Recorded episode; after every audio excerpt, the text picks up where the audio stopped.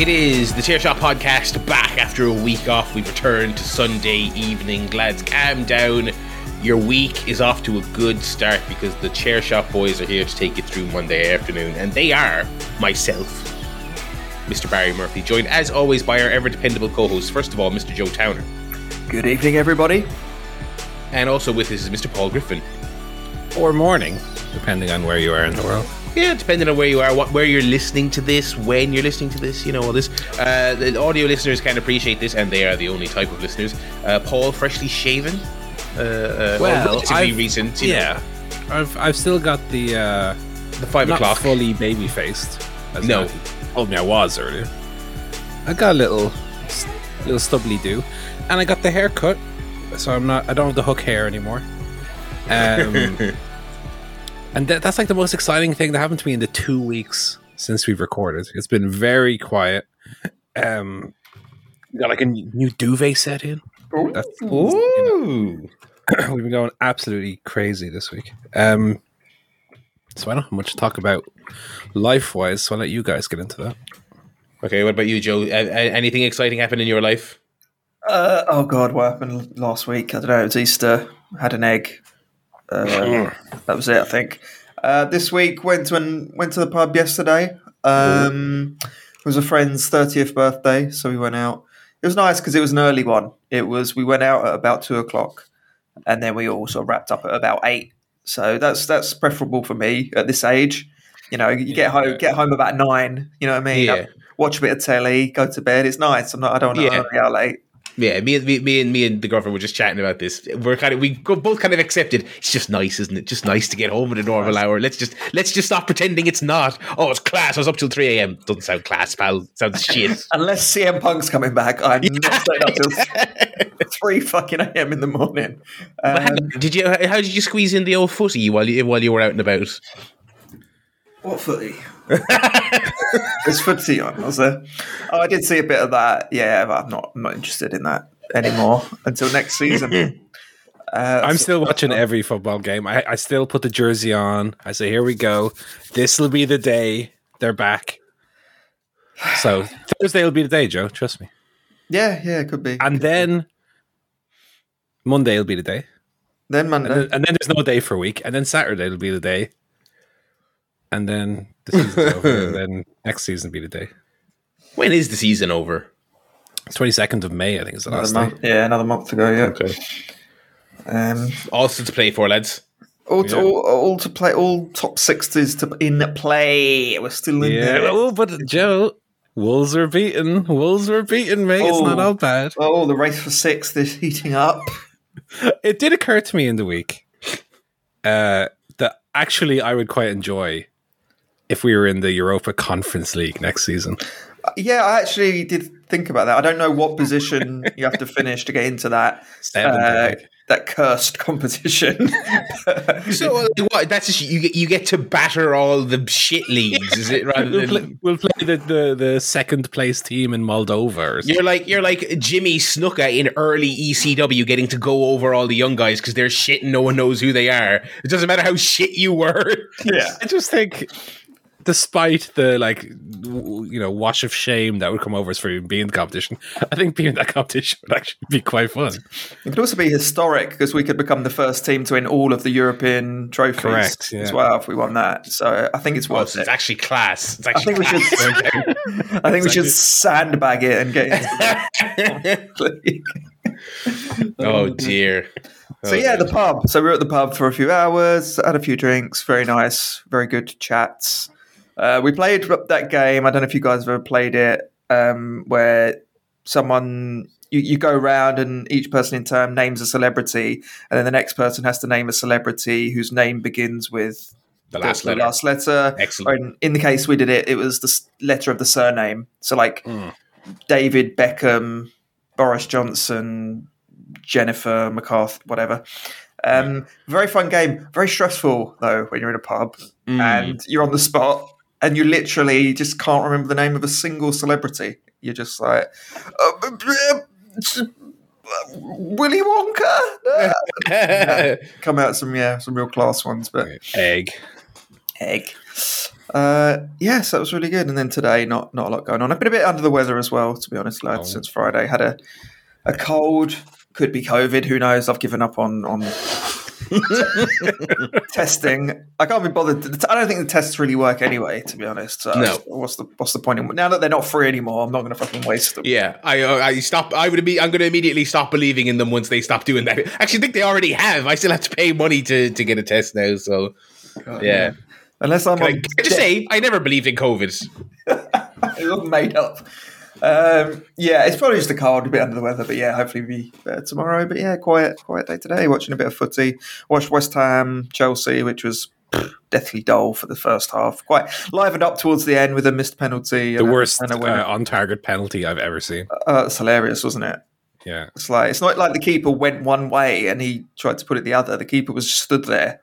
So I'm not really Yeah, sure. I mean, I don't want to, you know, disparage Jorginho, one of the the great contemporary penalty takers. Mm. But if you had got a four year old to run up and take a penalty, it would have been about the same direction and velocity of the ball. chance of going in. Yeah, yeah. So it was good. And then I watched Liverpool Everton up until the point uh, Liverpool scored, and then I switched that off. So good, good weekend of footy. There you go. Yeah, Watching all the, all the rivals do well. That's And, right. uh, yeah, Well, United not so much. not so much. Not so much. What have you been up to, Barry? Uh, yeah, uh, we had a week off. Um, I uh, bought a house in the time that we were off. We bought Um, a zoo. yeah, which is uh, which is exciting. Uh, yeah, so we didn't officially, you know, pen to paper on it just yet, but we are sale agreed. Very exciting. Nice. Um, and so I, I, th- I think it'll still probably end up being the part I hated the most. But I thought the looking would be the hard part, and then it's kind of like you get the agreed thing, and then it's like, okay, well now you have to speak to ten million people, and they all want loads of money off you. Um, uh, and that's um, that's great. Love that. Uh, before you buy, you know, place one for the house, uh, you have to spend God knows how much on solicitors, surveyors. I love that. One of the things I, I I think I talked about surveyors a couple of months ago when we were initially curious about it. Another another funny thing you have to do, so you get a surveyor out to make sure the house isn't going to collapse, whatever. I, I still think my my genius system when I'm president is that when you're selling the house, you get that done. You tell me that the house is, is sellable. But another thing you have to do then is once you're closer to the actual pen to paper day, is uh, um, you have to pay for a representative of the bank who you're going to be paying back for 35 years, by the way, your life in servitude to them. You have to pay them to come out and also look at the house and say, yeah, it's a house. He can have it. Yeah, that's great. Pay them a couple of hundred quid to come out and say, yeah, that's good. He can have it. Uh, so that's good. Uh, lots of that. A new person every day that we meet that has to get paid to, to to look at a piece of paper or look at the house and go, yeah, it's a house. You know, it's great. Uh, but yes, extremely exciting. Uh, very tiring. Lots of emailing, lots of calling, lots of visiting and looking and, and, and all this other stuff. Very exciting. Um, so hopefully before the summer is out, um, this podcast will be coming to you from my new studio which I will absolutely have, which is going to be the work from home space where my my Twitch and podcast stuff will also be. Um, or vice versa. I'm gonna I'm going to think of it as my my personal recording space where the nine to five also resides. Um, uh, yeah, so that's very exciting. Because as it stands right now, because this this flat we're in is so small that like I've talked about this before, but I come into my, this work from home office and I have to shove all my work from home stuff back against the wall and then put my laptop here to do this show. But I can't leave it here in a lazy in a lazy mess uh, when I finish recording because I have to come here and work in the morning. So um, just very excited at the prospect of having space and options and a dedicated room to throw all my my shit in. So yeah, very exciting. Um, uh, and I imagine there will be weekly updates on the frustrations and and and trials and tribulations of trying to get across the finish line. But um, an exciting development nonetheless. Uh, other than that, all my other life guff stuff feels relatively tame by comparison. Uh, I did go to karaoke last weekend. Uh, this was a, um, and this was not just any karaoke. This was not just karaoke down the pub. We've gotten uh, in Limerick a, a a designated like karaoke spot, right? Uh, in the in the vein of like something akin to what you'd see like in, in, like Japan, where it's like you go into a room and it's just a big screen and a fancy space age tablet with a with a library of songs on it and micro- microphones that are hooked, hooked up to incredibly loud speakers. Um, and it, the, the it's not like you know going down to the the pub where they're showing the match at two o'clock and then at fucking six o'clock they wheel out the karaoke machine. It's like, no, this is a karaoke bar. Um, and it was a lot of fun. But one thing I will say is they had like real proper, like professional grade microphones hooked up to their real proper professional grade speakers, and you could not turn them down. You could turn down the music of the song, but you could not turn down the microphones. So when you have 10 people in there absolutely steamed for a birthday party, uh, and one of them's me, um, uh, who has no no volume control at the best of times after a few scoops, and I'm I'm uh, wailing, uh, uh, uh in, you know, um, Backstreet Boys into it. Um, it was very loud. It was a real overwhelming, like audio visual experience. It was quite the thing. Because again, like I said, it's not like you know I've I've I've done karaoke in like a student union pub before, where it's just kind of like no one can even really hear you anyway because it's just a pub with a shitty speaker system. But uh, it was fun. I, I would recommend it to anyone who's looking for something that's a little bit different uh, uh, for a night out. Um, uh, like I said, it's because it is literally just a room with a gigantic karaoke machine. You you have to do it. Do you know what I mean? You can't just sit there and chit chat uh, uh, over your incredibly overpriced drinks because they're very overpriced in, in a place like that. you have to actually get up and do the karaoke, and, and people did, and it was a whole lot of fun. That was a birthday for a friend of mine, so that was nice. Um, that's about it. You know, I think that's all the excitement I could handle in, in our in our, our week off was was buying a house and doing karaoke. Anything else I might have combusted. Um, but uh, yeah, that was that was the life guff for me. Can you give us a blast of uh, what was your what was your top song? Uh, well, uh, uh, something of a recurring uh, the- uh, uh, classic. I've done it in college. I did it in Germany in front of like Chris Brooks was there. I think um, I was uh, Hero by Enrique Iglesias. Uh, oh, uh, oh, that made a comeback. That made a comeback, and I, I, like to. I also like to narrate as well and say, "Look, there's Mickey Rourke. He's scheming against me. He's trying to plot my downfall. My girl believes in me, but she's gotten herself mixed in. You know, so it's like it's like the extended mix. Do you know what I mean? It's like the director's cut. It's like I'm whoever the fuck directed that. Uh, director's commentary. I, am yeah. Scorsese. You know, saying yes, and what this scene represents is you know Mickey Rourke is is being a bastard, you know. Um, um, uh, so yeah, I did that. I actually can't remember what else I did because there was a big group of us, so we only got one or two songs. Oh, I did um, uh, Dr. Jones by Aqua. Um, uh, the real, the real Aqua classic. A lot of people will talk to you about Barbie Girl. Listen, Barbie Girl's fine. All right, it's cute it's you know it was popular very nice you know what i mean? But that that's that's you know that's that's your that's your um you know your undertaker. But you know dr jones that's more of the owen hart do you know what i mean? That's the real that's the, the actual finely crafted gem uh, do you know what i mean of the yeah. undercard of aqua's back catalog. It's a great i like song. turn back time as well. Turn back time yeah i mean listen uh, that, was, that was like a real song it was weird yeah, Aqua they came out with like a couple of novelty songs, wasn't it? It was Barbie Girl, then Doctor Jones. Wasn't there? Yeah. Might have been another one.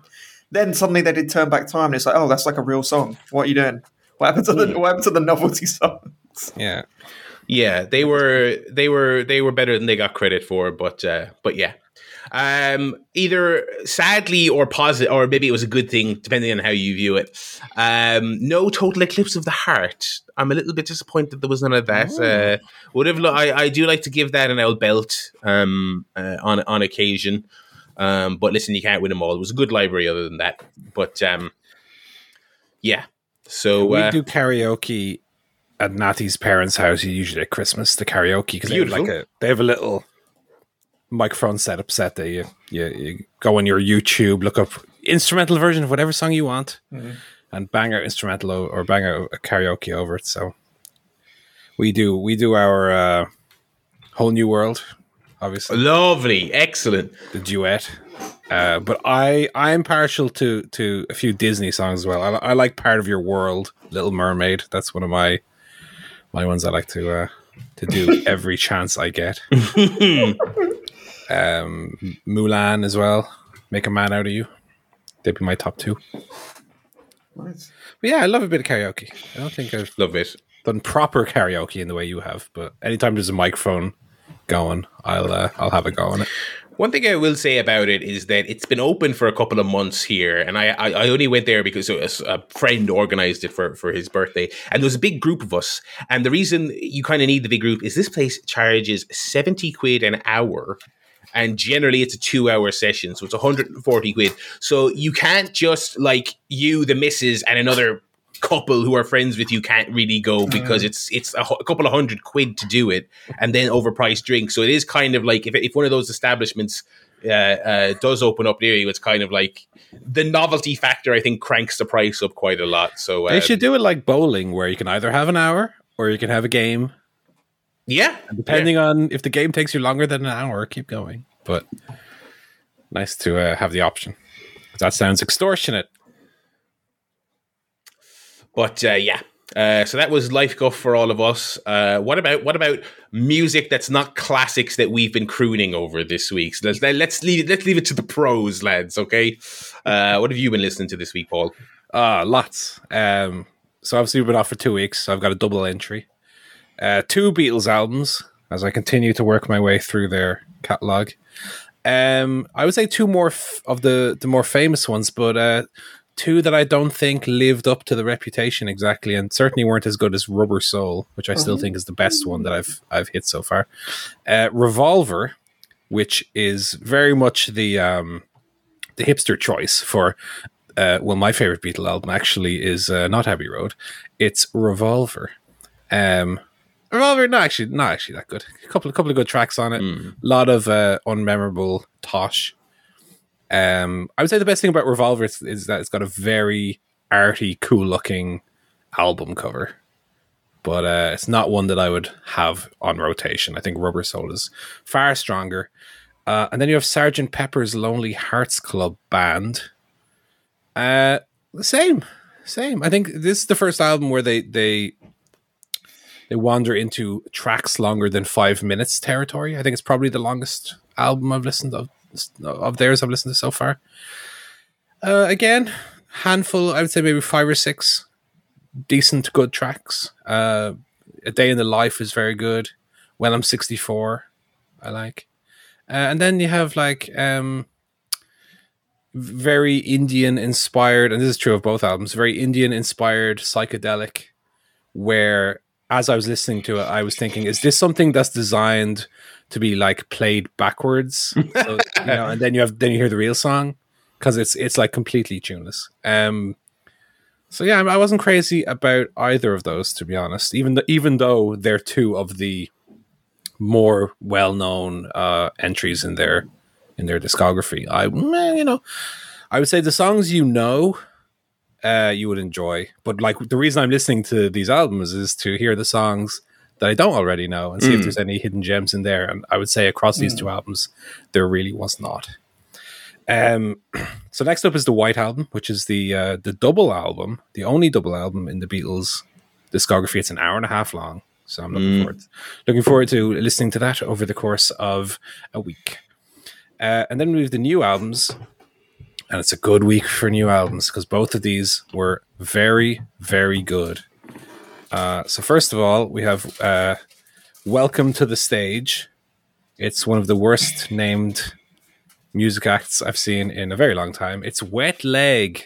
Yeah, yeah. What, uh, uh, are they from Texas by any chance? I'm just thinking, is it sort of like wet, wet, wet, wet leg Houston? Wet- oh. Wet leg Houston. I tripped and fell on part of my leg in a puddle. No, they're uh, an English uh, indie rock duo. Pair, a pair of English ladies. And uh, the album is very reminiscent of uh, a kind of female equivalent of a of a Arctic Monkeys or, or Franz Ferdinand. It's some some of the tracks on it are the the uh, the most instantly fucking groovy pop stylings since a little single came out in 2004 called Take Me Out. Uh, very, very enjoyable. Has that swagger that you like from early Arctic Monkeys that they they uh, left behind as they turned into crooning uh, knobs. But um, Pruning knobs. I, But, uh, Pruning Knob's not their best album. Let's be honest. You know. no, um, but I, I I first heard of Go ahead, Joe. I was making myself laugh. Sorry.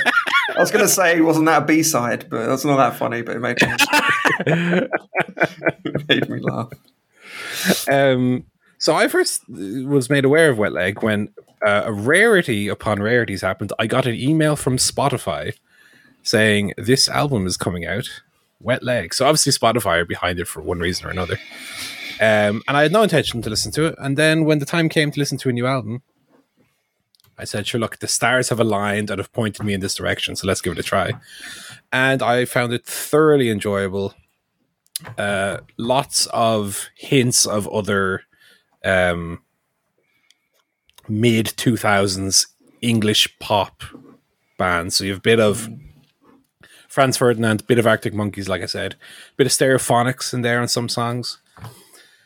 Um, and one track in particular is not mid 2000s, but one track in particular uh, uses liberally uh, uh, a very famous riff from a David Bowie song, which I noticed in there as well. Yeah, I thought it was great. I think it's well worth uh, a listen if you're in, in the mood for something that's a bit more, I guess, sounding like a mix between something like the the Cardigans and Arctic Monkeys. That's kind of the sound, or like Blondie and Franz Ferdinand. It's like if you cross those two bands, that's what you get and I, I, thought it was really good. And then secondary, or secondly, uh, an Irish band, uh, Fontaines DC. Yes, uh, a group who were nominated for the Mercury Prize a few years ago, uh, who have won plenty of awards across Ireland and the UK already. This is their third album, Skinty Fia. Uh, Fontaines DC, for those who don't know, are a kind of smashing pumpkin style post punk Irish group very um, slow mantra style repetitive lyrics but in a good way where they just they're so rhythmic and so repetitive that they're kind of drilled into your mind. I thoroughly enjoyed it. I thought it was really great. Nearly every track i've marked like. So that's the again a hallmark of a a, a good album. Um, again very strong lyrics. I think they're from a uh, an arty background. I'm not sure what their background is exactly. Music college through art or something, but it's certainly um, certainly strong lyrics. Uh, like I said, repetitive, almost percussive lyrics. And yeah, I, I, thought it was very, very good. Very reminiscent, like I said, of something like Smashing Pumpkins, bordering on uh, grunge, but not quite getting there. But that certainly that kind of sound. So both Wet Leg and both Fontaines DC, I I really enjoyed. So I'd recommend both of those. Uh, I wouldn't recommend those Beatles albums. okay. So there, you've heard it here. Wet Leg better than Sergeant Pepper. Better than the Beatles. Um, uh, I did listen to some new music this week. I, I remember getting quite excited. I didn't wasn't aware this was coming out. I, there was a, a, a, similarly. I got a Spotify email saying there was a new Megan Thee Stallion drop out. So I was like, excellent. I'll go listen to that. It was only a single, which was a little bit disappointing. I thought it was an album. That's how out of the loop I am. But it is very good. It's very good. There's a little bit of um, uh, sort of 90s ish kind of the type of beat you could kind of imagine Notorious B.I.G. rapping over. Very kind of New Yorky kind of sound, which is mm. not typically her thing. Um, and and very the thing about about this is the most cliche hip hop fan thing to say ever. But the thing about Megan Thee Stallion is I do feel like as she's grown in popularity and has knocked out some pop hits, I'm way less compelled by those than the more traditional rap songs she does, which are phenomenal. And I think this right. one's great. This one very much kind of feels like it could have been a freestyle she did, taken and putting over a great classic 90s beat. Uh, so that's Plan B. Uh, it's out now. Uh, it's really, really good. Um, uh, again, more of the uh, she, you know, and it's not, and I think she makes good pop songs as well, in in that kind of like cynical kind of way where every album has to have a single or two. Do you know what I mean? But I I, I do find those songs to be a lot less compelling. But uh, Plan B was really, really good. Um, yeah, that was the only new music I listened to uh, this week. Um, uh, we'll jump into the telly guff here. Um, I'm curious where you gents are on Moon Knight. Um, I'm not caught up. I'm a bit behind, but I watched the first two episodes, and ooh, baby, how boring uh, can one television show possibly be? That's the question we're trying to ask. Um, it's all right. Um, yeah, it's it's like you know, it strikes me as the type of thing that if it did not have the Marvel machine behind it and a huge name like Oscar Isaac in it, and it popped up on Disney Plus one day, I would assume this is some 2001 Fox sci-fi thing that no one remembers that Sky One had the rights to 20 years ago. It's so middle of the pack sci-fi perfectly fine watchable adventure lark, but it's very beige. It's very very beige. Um, I think I heard you refer to it as milk toast slop. that is that was that was the, the meaner way of, of, of, of saying it, but I I, I do Well, think it's Let me put it this way. Joe and I, when we were last um, together, I think we talked about it the first episode pretty positively. Yeah, generally. Um, I thought it was perfectly enjoyable. Um, I never got further than the first episode. okay. Ooh. I never, I never went back to watch the second one. I don't know. It's just, it just didn't lodge itself in my mind in any meaningful way. And even as a throwaway, oh, I'm none to do. Let me throw on fucking whatever. Da, da, da. The time never came. I never found myself in a situation where I thought, all right, let's stick on Milk, Milk Night. Milk nice. nice. Uh, moon Oh, toast. I've still only seen the first episode, so my opinion hasn't necessarily changed. But I, I also haven't watched any more, nor really felt the need to. the first the first episode I think is a solid outing to to grab you because I think uh, enough weird stuff that to you immediately makes no sense. They do tie it together decently well, but enough shit just starts popping off that you're like, wait, what, is this show about? But like in a good way, and kind of like, what's going on here? We're jumping all over the place. Timelines, locations, what's happening here? And then like they just kind of there's a fucking there's a CGI Marvel monster who's oh, the prophecy, uh, uh, the the Jan MacGuffin of Raw. You know, in your pocket. It's just it, it all immediately starts to feel very comfortable, and also it's like I love. I'm, I'm a sucker for any kind of sci-fi or fantasy thing. The the kind of um, dual personality thing. Um, Venom, uh, as an example, is one that works. Um, the darkness uh, another one I, I i don't find any of the three people who occupy the oscar isaac character to be especially interesting or compelling um uh, in moon knight No, I yeah, I've I've seen all of them. I can't remember if it's been up to four. Four, it's I been think, yeah.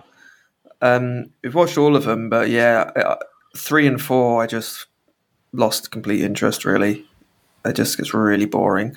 I liked it when he was like the little Mr. Bean fella in the museum, Yeah, and he's going, "Oh, I d- I got, sometimes I go to sleep and then I wake up and I don't know where I am." That's, that's- it really scares me. Bloody hell.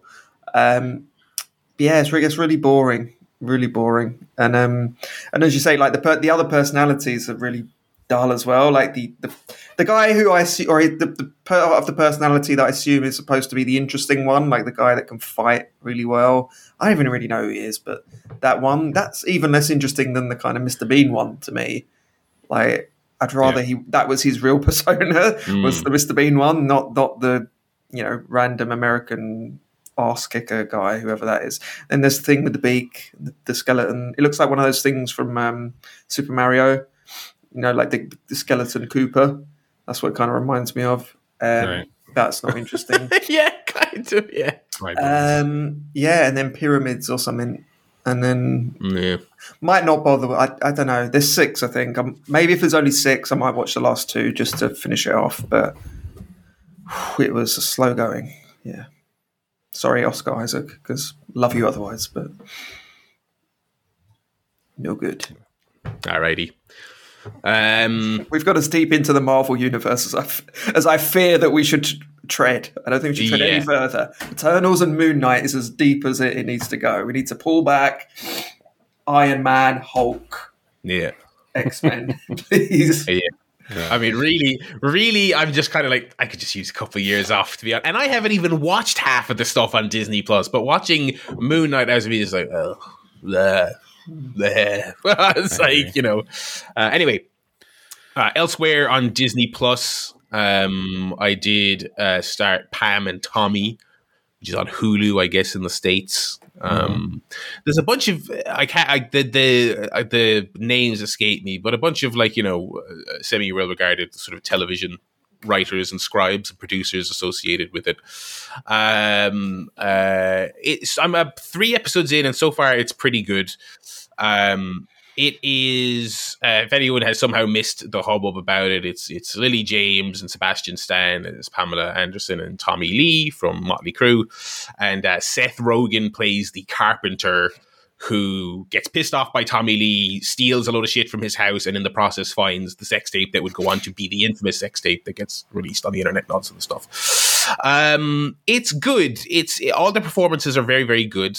Um, uh, you have to deal with a lot of prosthetics. Uh, it's one of those kind of uh, uh, transformation. Oh my god, you, you, don't even know it's the actor. Oh my god, it's it's one of those things, and it's kind of like it's very jarring at first. I will say the show doesn't put its best fest, best foot forward because um, th- there's a cold open flash forward and it's kind of an infamous moment uh, where Pamela Anderson's on the J- uh, Jay Leno show and he's cracking wise about ah, so the tape. Uh, come, have you seen about this, uh, folks? Have you seen about the tape? I was just like, oh god, I, I, that, that's an era we're past is him being on television. oh, um, but it doesn't put its best foot forward because it's kind of like like Lily James, who's generally very good in the show, she's kind of trying to play it off as I'm. Oh, I don't know what you're talking about. And the Jay Leno guy, it's like it's like a just a bad typical Jay Leno impression, like you and I were just doing just there. Mm. And the prosthetics in the show are generally quite good, but he has like a Bo Selecta mask on. It's oh, ridiculous. It is ridiculous. Craig David. And so like that's like the cold open to like grab you in. It's like so. Have you, folks? Have you seen this? Have you heard about this? And it's just like oh dearie me. But then once the actual show gets going it's uh it's uh, a lot better than that.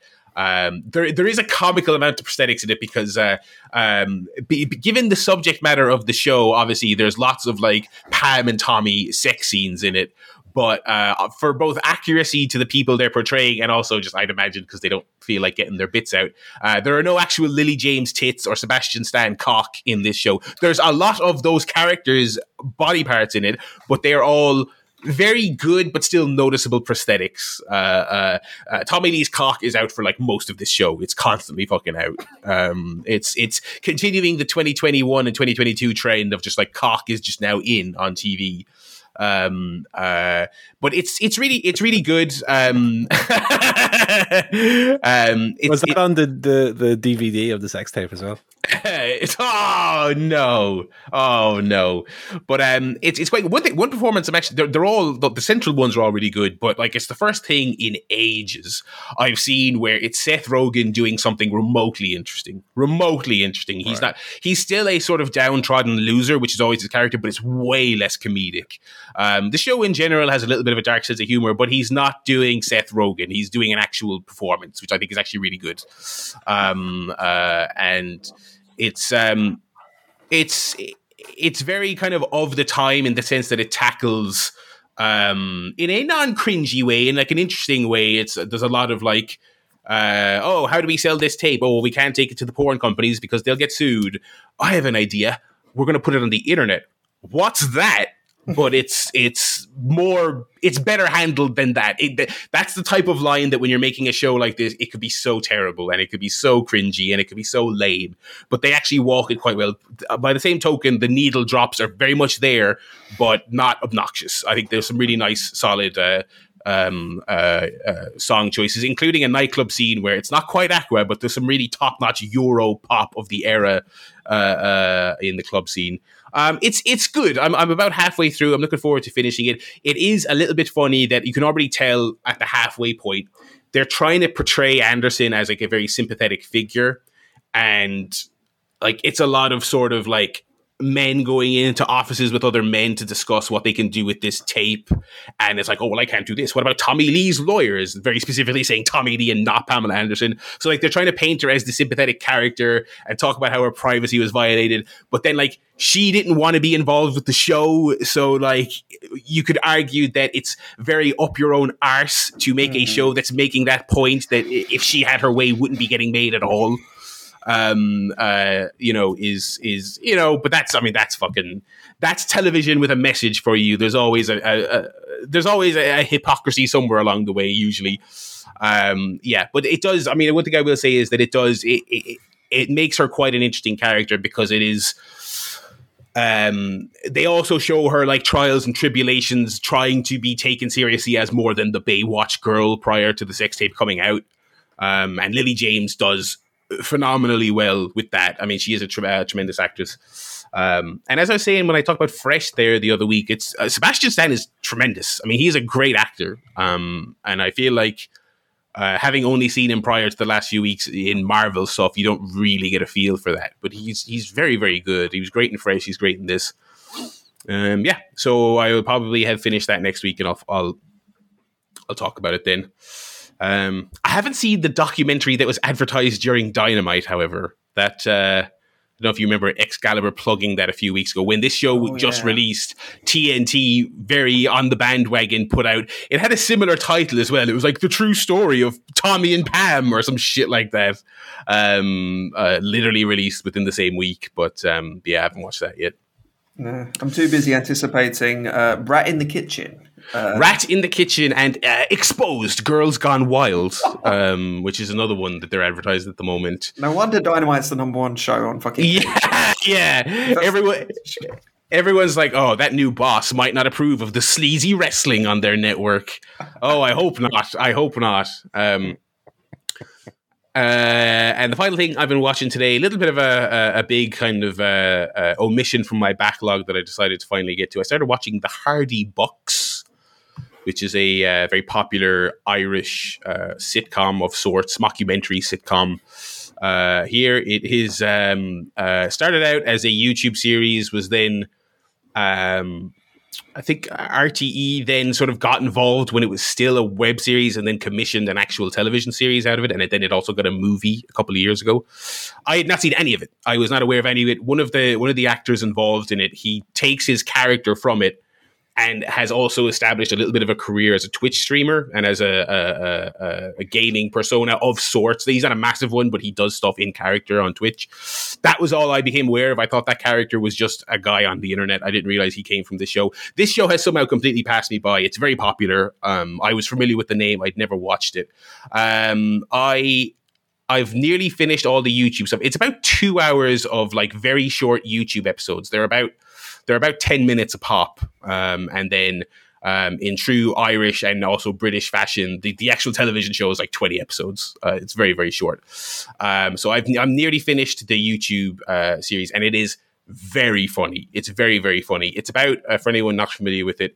It's um the creator just said it's directly inspired by by Trailer Park Boys. It's it, it's so similar. It's very very similar to that show, but just with an Irish spin.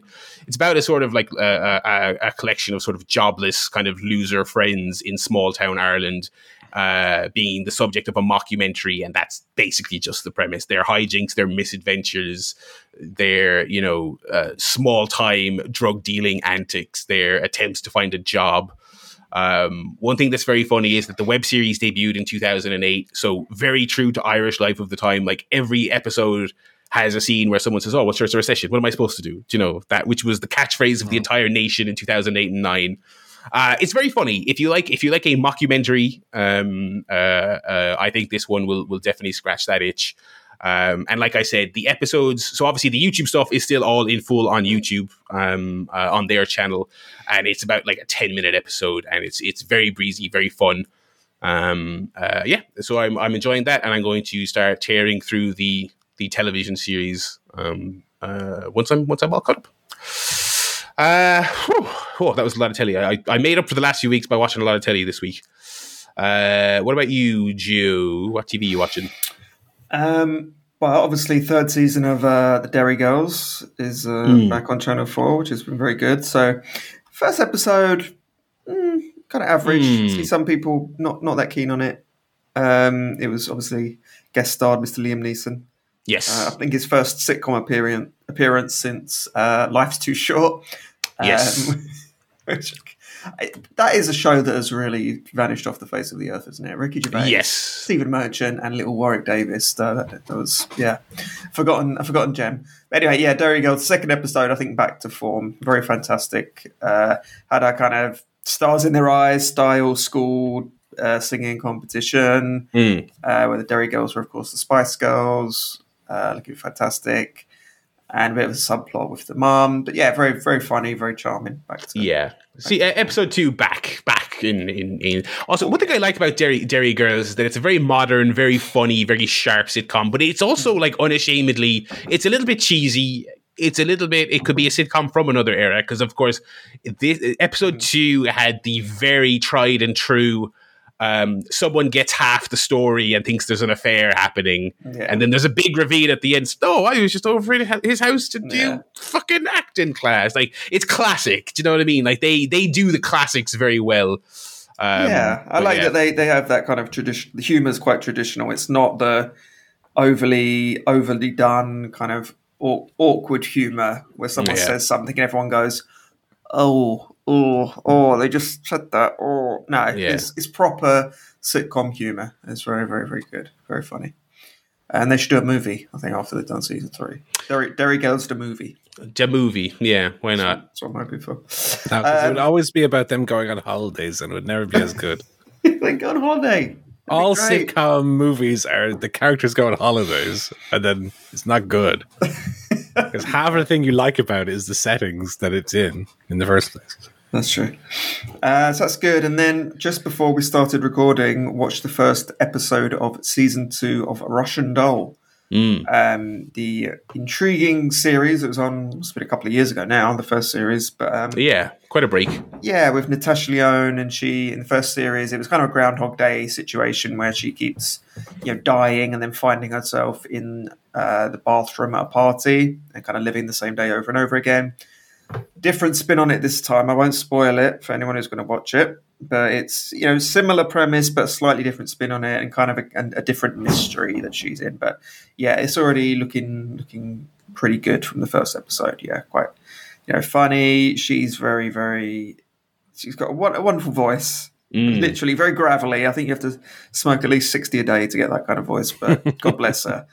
Um, yeah, very very funny and and yeah, up a nice little mystery in kind of grimy sort of New York streets. Yeah, enjoying that. So some some good TV. Other than that, we've been watching a lot of Sex in the City, but that's I won't review that. But you know, she she buys shoes and shags a load of fellas. So yeah, it's good.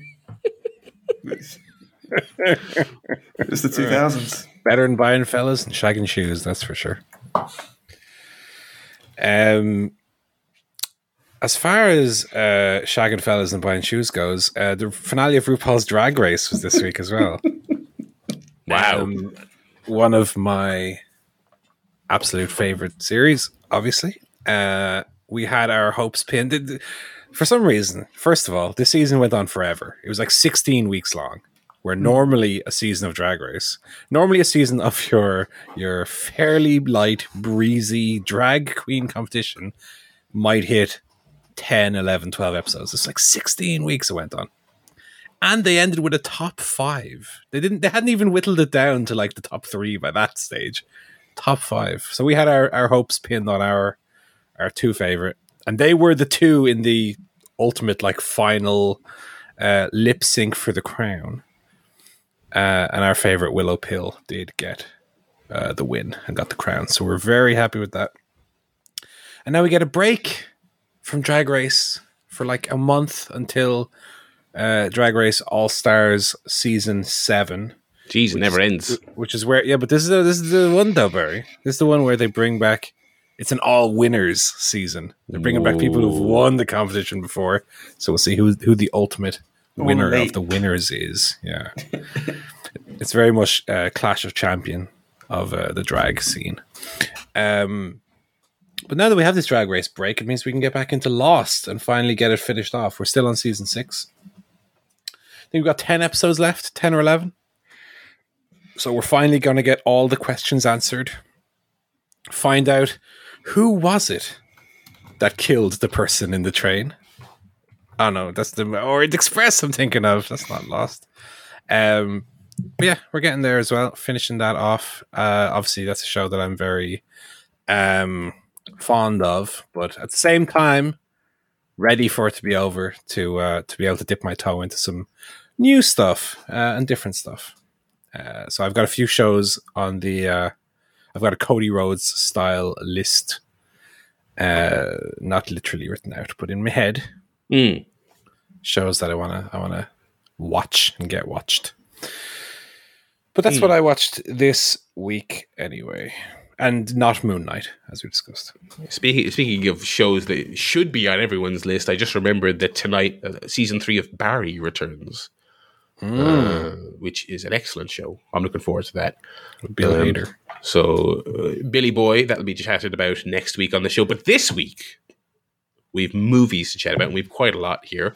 Um, out of curiosity, has anyone else seen The Northman yet? No. No. That's a shame. I was I was hoping to get your boys' take on it because I I I'm like the only person I know of that's seen it that's as tepid on it as I am. Um, and of course, uh, Paul laughed his way out of the theater after seeing The Witch. So I don't know if maybe he'll he'll be uh, uh, closer to me on it than uh, I wonder because you know, uh, obviously of the two films I saw, one I loved, one I hated. yeah. Uh, so I'm very uh, liable to go either way. I, I, I, I came. Now, first of all, I thought this was overall uh, okay. I gave it like three stars You, on you gave it a positive review. I, I thought it was a, a good movie.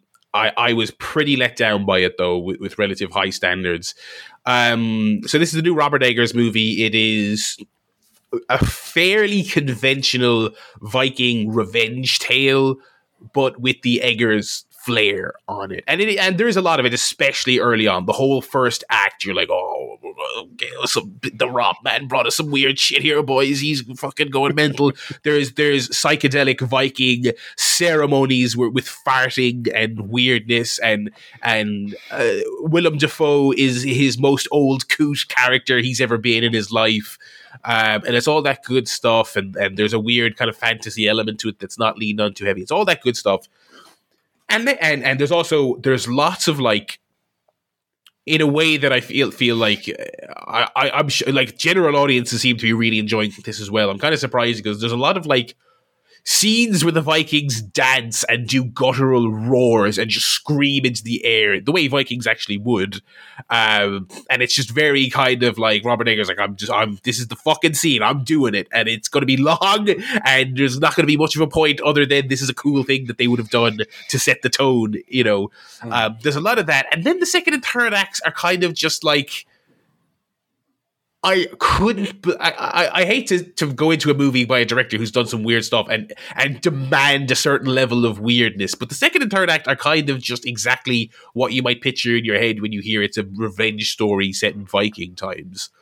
Um, it, I, I I just feel like it's very plain still with his t- with a very str- a good, great level of of craftsmanship to it. It's a lot of it's uh you know a lot of on location, really beautiful locations, uh, uh, uh shooting and, and a lot of that stuff. But there's just something really beige about it. And I will say that as someone who generally enjoys her, I, I think Anna Taylor Joy is is bad in it. I, I think she's really weak.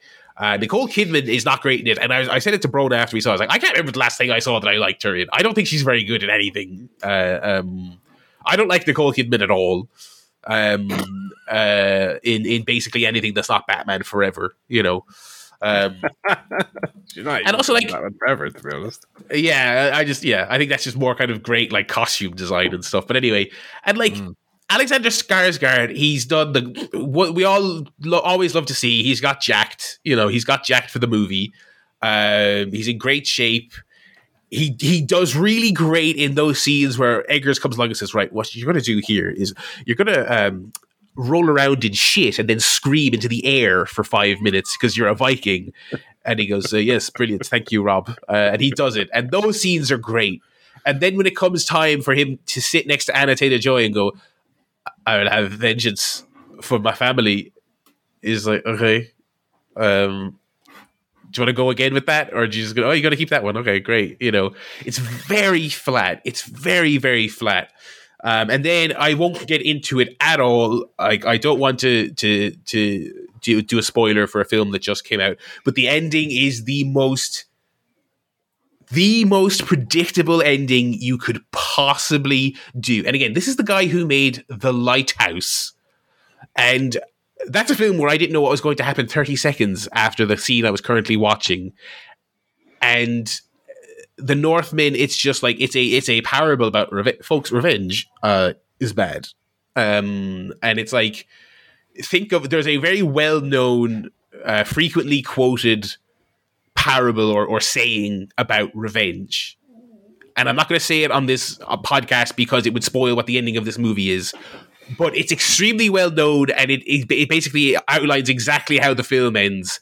And i was just like oh and I, there was very much a, when the credits ran i was like oh that's it. That is that's just it. Okay. Um, so i i came out of it thinking this is going to be easily the most divisive film he's made so far of the three because paul aside the first two are generally beloved um, and and so far it seems like this is like his most popular one so far. Um, like everyone loves this, and I I I want to rewatch it, which I suppose is another positive thing for it. It's not like I wouldn't watch it again. I absolutely would. Um, uh, but yeah, it's not it's not quite as extreme as this, but when it, it felt a little bit like when you took take a, a, a Chloe Zhao or someone that kind of popular on an indie level, and then pair all their their weirdness away, and then they make a Marvel movie um, you can still kind of tell it's them. It's not that there's nothing there, but it's very much kind of like, oh, you made a kind of a fairly conventional blockbuster, which this kind of is, as much as one of his movies could be. Um, but yeah, uh, I, I hope you then see it soon. Preferably, what I think it's a see in theaters movie for certain. Uh, my seats were shaking at various points during the film because the mix is incredibly loud, or at least in the cinema I was in, it was. Uh, but I hope you guys see it there, and we can um, uh, we can chat about it um, uh, in the near future. Um, other than that, nothing too um, uh, uh, outrageous. Watch Scream 3. Uh, it follows the same trend as 2, which is a little bit worse, but still okay, and some amusing sequel commentary in it. You know, all right. Uh, I watched Joker again for the first time since it was in the cinema. Uh, still think it's good. Um, still think it's good for all its its many failings. Uh, and I watched The Night House, which is yet another Disney Plus um, film. Uh, first time effort. I can't remember the director's name, but but a directorial debut. Very good. It's about a woman whose husband recently passed, and she lives in uh, some fancy. Pa- uh, her husband was an architect, and this is the most my husband is an architect house you've ever seen in your life. she lives in in like the middle of the woods in like the American Midwest, and after he's buried, she starts noticing spooky incidents transpiring around her, and there's a, a mystery at the center of it. Um, it's not perfect. There's a little. There's a lot of cliches in there. They do have the classic uh, red letter media. I go and talk to an expert and flick through a book uh, uh, scene, which is a shame because I think a lot of aspects of this movie are very cool. There are twists in it that I, I don't think you'll see coming. And there are there's a lot of legitimate scares in there. It's, it is quite tense, uh, and it's a, it's it's a, quite a nice looking film. Uh, it's a solid recommendation. Uh, not any kind of upper echelon horror, but uh, a very good psychological uh, mystery. Uh, so that's the Night House, and that's on Disney. that's all I saw. What about you boys? What have you been watching this week? After you, Paul. Uh oh, boys, we have got the biggest 2022 release review of the year coming up. I mean, 2020 Barry, you talk about your you talk about your fucking the Northman. Your Northmans. You know. We talk about your your your upcoming uh, Thor, Thor. Uh, Love and Thunder, which is obviously going to do gangbusters at yes. the, uh, the box office. We talk about Doctor Strange, your Batman. We talk about Jackass Forever, Doctor Strange in the multiverse of uh, mulch. Can't wait for it. um, but forget about all that shit because I watched Moonfall. Hell yes, this last week. Um, so obviously, you know, this was off the back of the the half in the bag review. Um, I'd heard already Mark Kermode talk about it. Uh, and despite the fact that he was mostly negative on it, he did give it a review that was kind of summed up as like you kind of have to see it to believe it, eh, as a certain level of of uh, dumbness. Right. So I did I did check it out uh, prior to watching the half in the bag because I was I was certainly afraid of of their opinion kind of skewing my own. Um, and you know you might be shocked to hear that it is like horrifically dumb.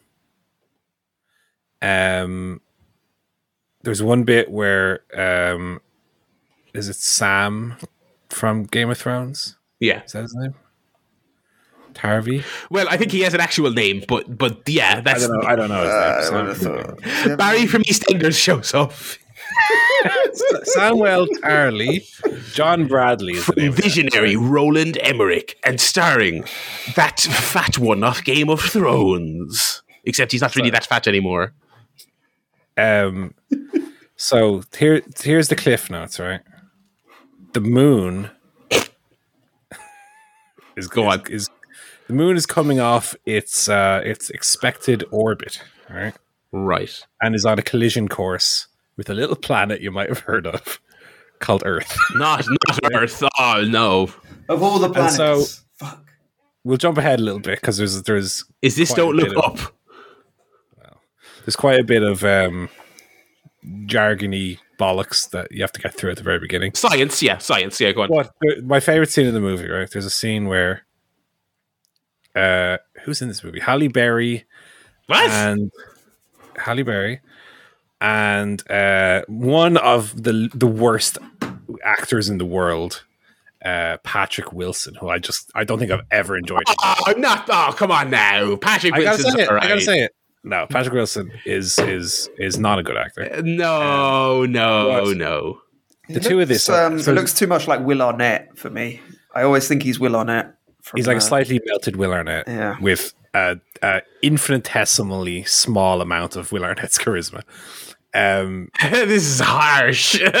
anyway, so so Patrick Wilson, star of the critic, critically acclaimed Watchmen movie, uh, and sta- Conjurings. he, well, he's standing next to uh, Oscar winner Halle Berry as they look at Sam from Game of Thrones. They're trying to convince him to go up in the rocket with them to, to the moon, right? Because for reasons that are never properly explained, they've all the people who would be actually qualified to go in the rocket to the moon have been sent away because the moon is coming down. They've been evacuated, basically. So it's the three of them are left, and they say, Sam from Game of Thrones, we need you to come in this rocket with us.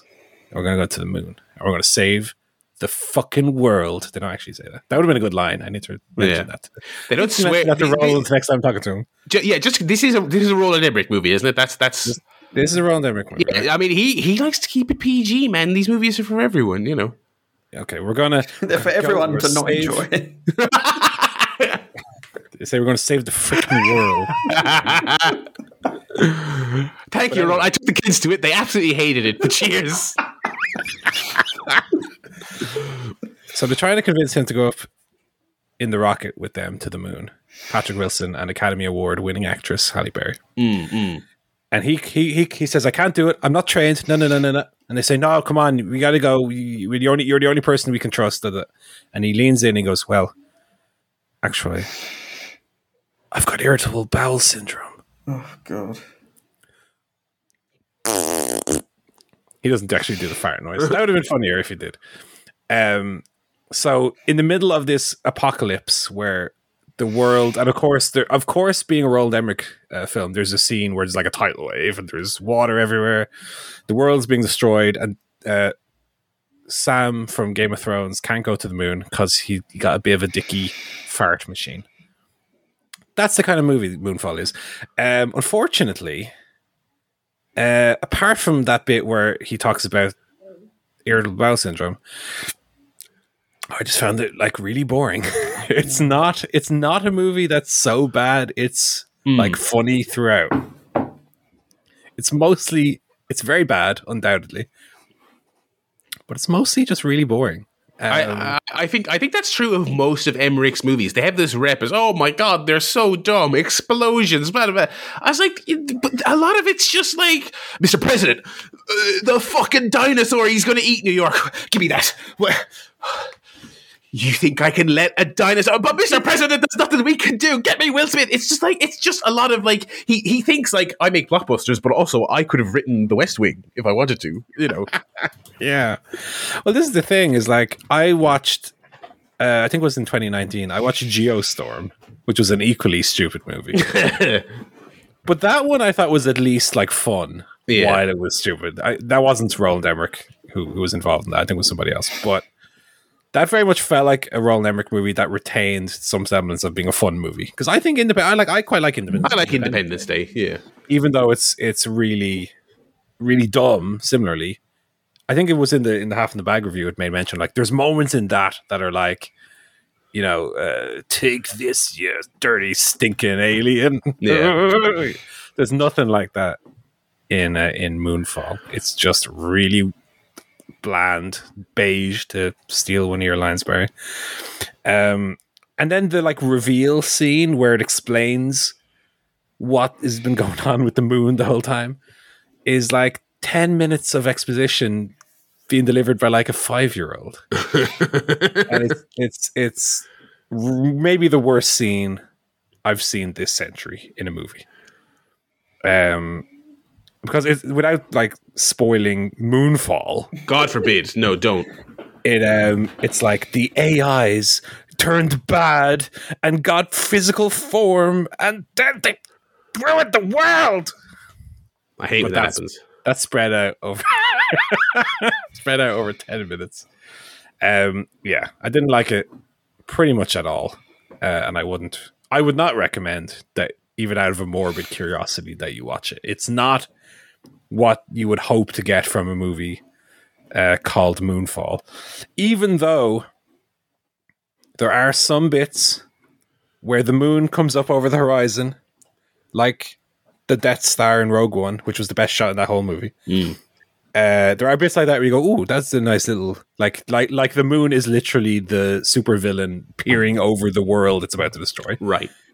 But then there's also lines like, "It's the moon, run away!" There'd be like reactions to seeing the moon and stuff like that. Um, but anyway, that's Moonfall. Don't watch it. Okay. Stupid. Uh, and then I watched the Austin Powers trilogy as well. All three of them in a row, back to back. Not on the same day, but on consecutive days. Um, so if you've never seen an Austin Powers movie before, uh, how do you sum it up? So it's it's groovy, baby. It's uh, That's not summing it up. That's just what he says. Shagadelic, baby. Oh, yeah. Shall we shag now or shag later? um, it's that for three straight movies. Um, and then you have Doctor Evil. Oh, I'm f- gonna k- blow up the friggin' world over here, and he's doing the little mm, million dollars. One million dollars. And he's got Mini Me. Mini Me, who only appears in the second movie. Yes. He's Oh. not in the first one. Don't don't. People Lot people embarrass don't. themselves by Yeah. saying that. Yeah. People go sit down to watch uh, International Man of Mystery, expecting some mini me action. He's not in it. Um, I think they generally hold up well enough. I don't think any of them stands out as being like what I would call the good Austin Powers. I think they're all of a pretty similar Yeah. six or seven out of ten level. Um, one thing I noticed on this watch is that you know, obviously, as a parody of the you know '60s and '70s Bond movies, there's a certain cheapness to how they look, but they even look cheap when it's not a scene which is parodying a cheap-looking Bond scene. It's just a cheap-looking movie, and it's only when it hits Goldmember that they've obviously come around and say, "Look, these are massively successful Yeah. movies. Let's just put a bit of a budget behind it and make it not look like a TV sitcom." Um, what's also really funny on a meta level is by the time they rolled around to gold member and they were like, Mike, we need you to come up with another wacky comedy character that you will play. he was so fucking tired of it that all he could come up with was right. I'm Dutch. Isn't that weird? Oh, gold member. And it's like the the ironic badness of that character is what makes it funny.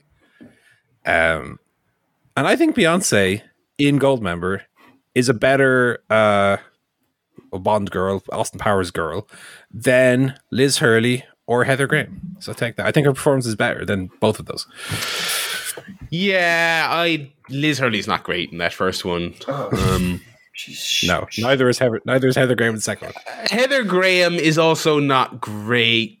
Um, but I mean, it's just I mean, it's like peak '90s Heather Graham, so they get a pass. Do you know what I mean? It's like whatever. is true. You know, That is true. fair enough. I mean, but that that that that, that is true for all three of them. Yeah, yeah, that's fair. That's fair. But, Um, um, but Beyonce feels like she's like trying. That's the difference, I guess. I suppose it was a relatively early acting gig for for her. I suppose. Um, 2003. Um, I've that's Gold Member is the one I've watched the least. I mean, the other two I've seen them back to front a million times. Mm. Um, um, I mean, that's part of why I, I'm so funny. You know, um, I love- that second of awkward silence. yeah, I love. Um, um, they they do well, do some classic bits in it though. They've got the you can't see his willy bit, and you know, um, the gross out humor is. It's good, but oh god, it still makes me cringe when he drinks the shit. You know, um, I tell you what, as well in Goldmember, so you got Michael Caine in it, right? Who's obviously wonderful in everything, and he plays Austin Powers. Austin Powers Faja. um, but there's a re- it's just a really weird scene when you're watching with 2022 eyes, which is that his character is Nigel Powers. It gets captured by the Doctor Evil and the like, right? And Mini Me takes him to a room where he's going to be held. And he just immediately says to Mini Me, Go on, lad, get your cock out. Let's have a look at it. What? So odd. Yeah, he goes, Whoa, what you're packing in there? You know, is it true what they say about, uh, you know, and, uh, and Mini Me just like whaps it out.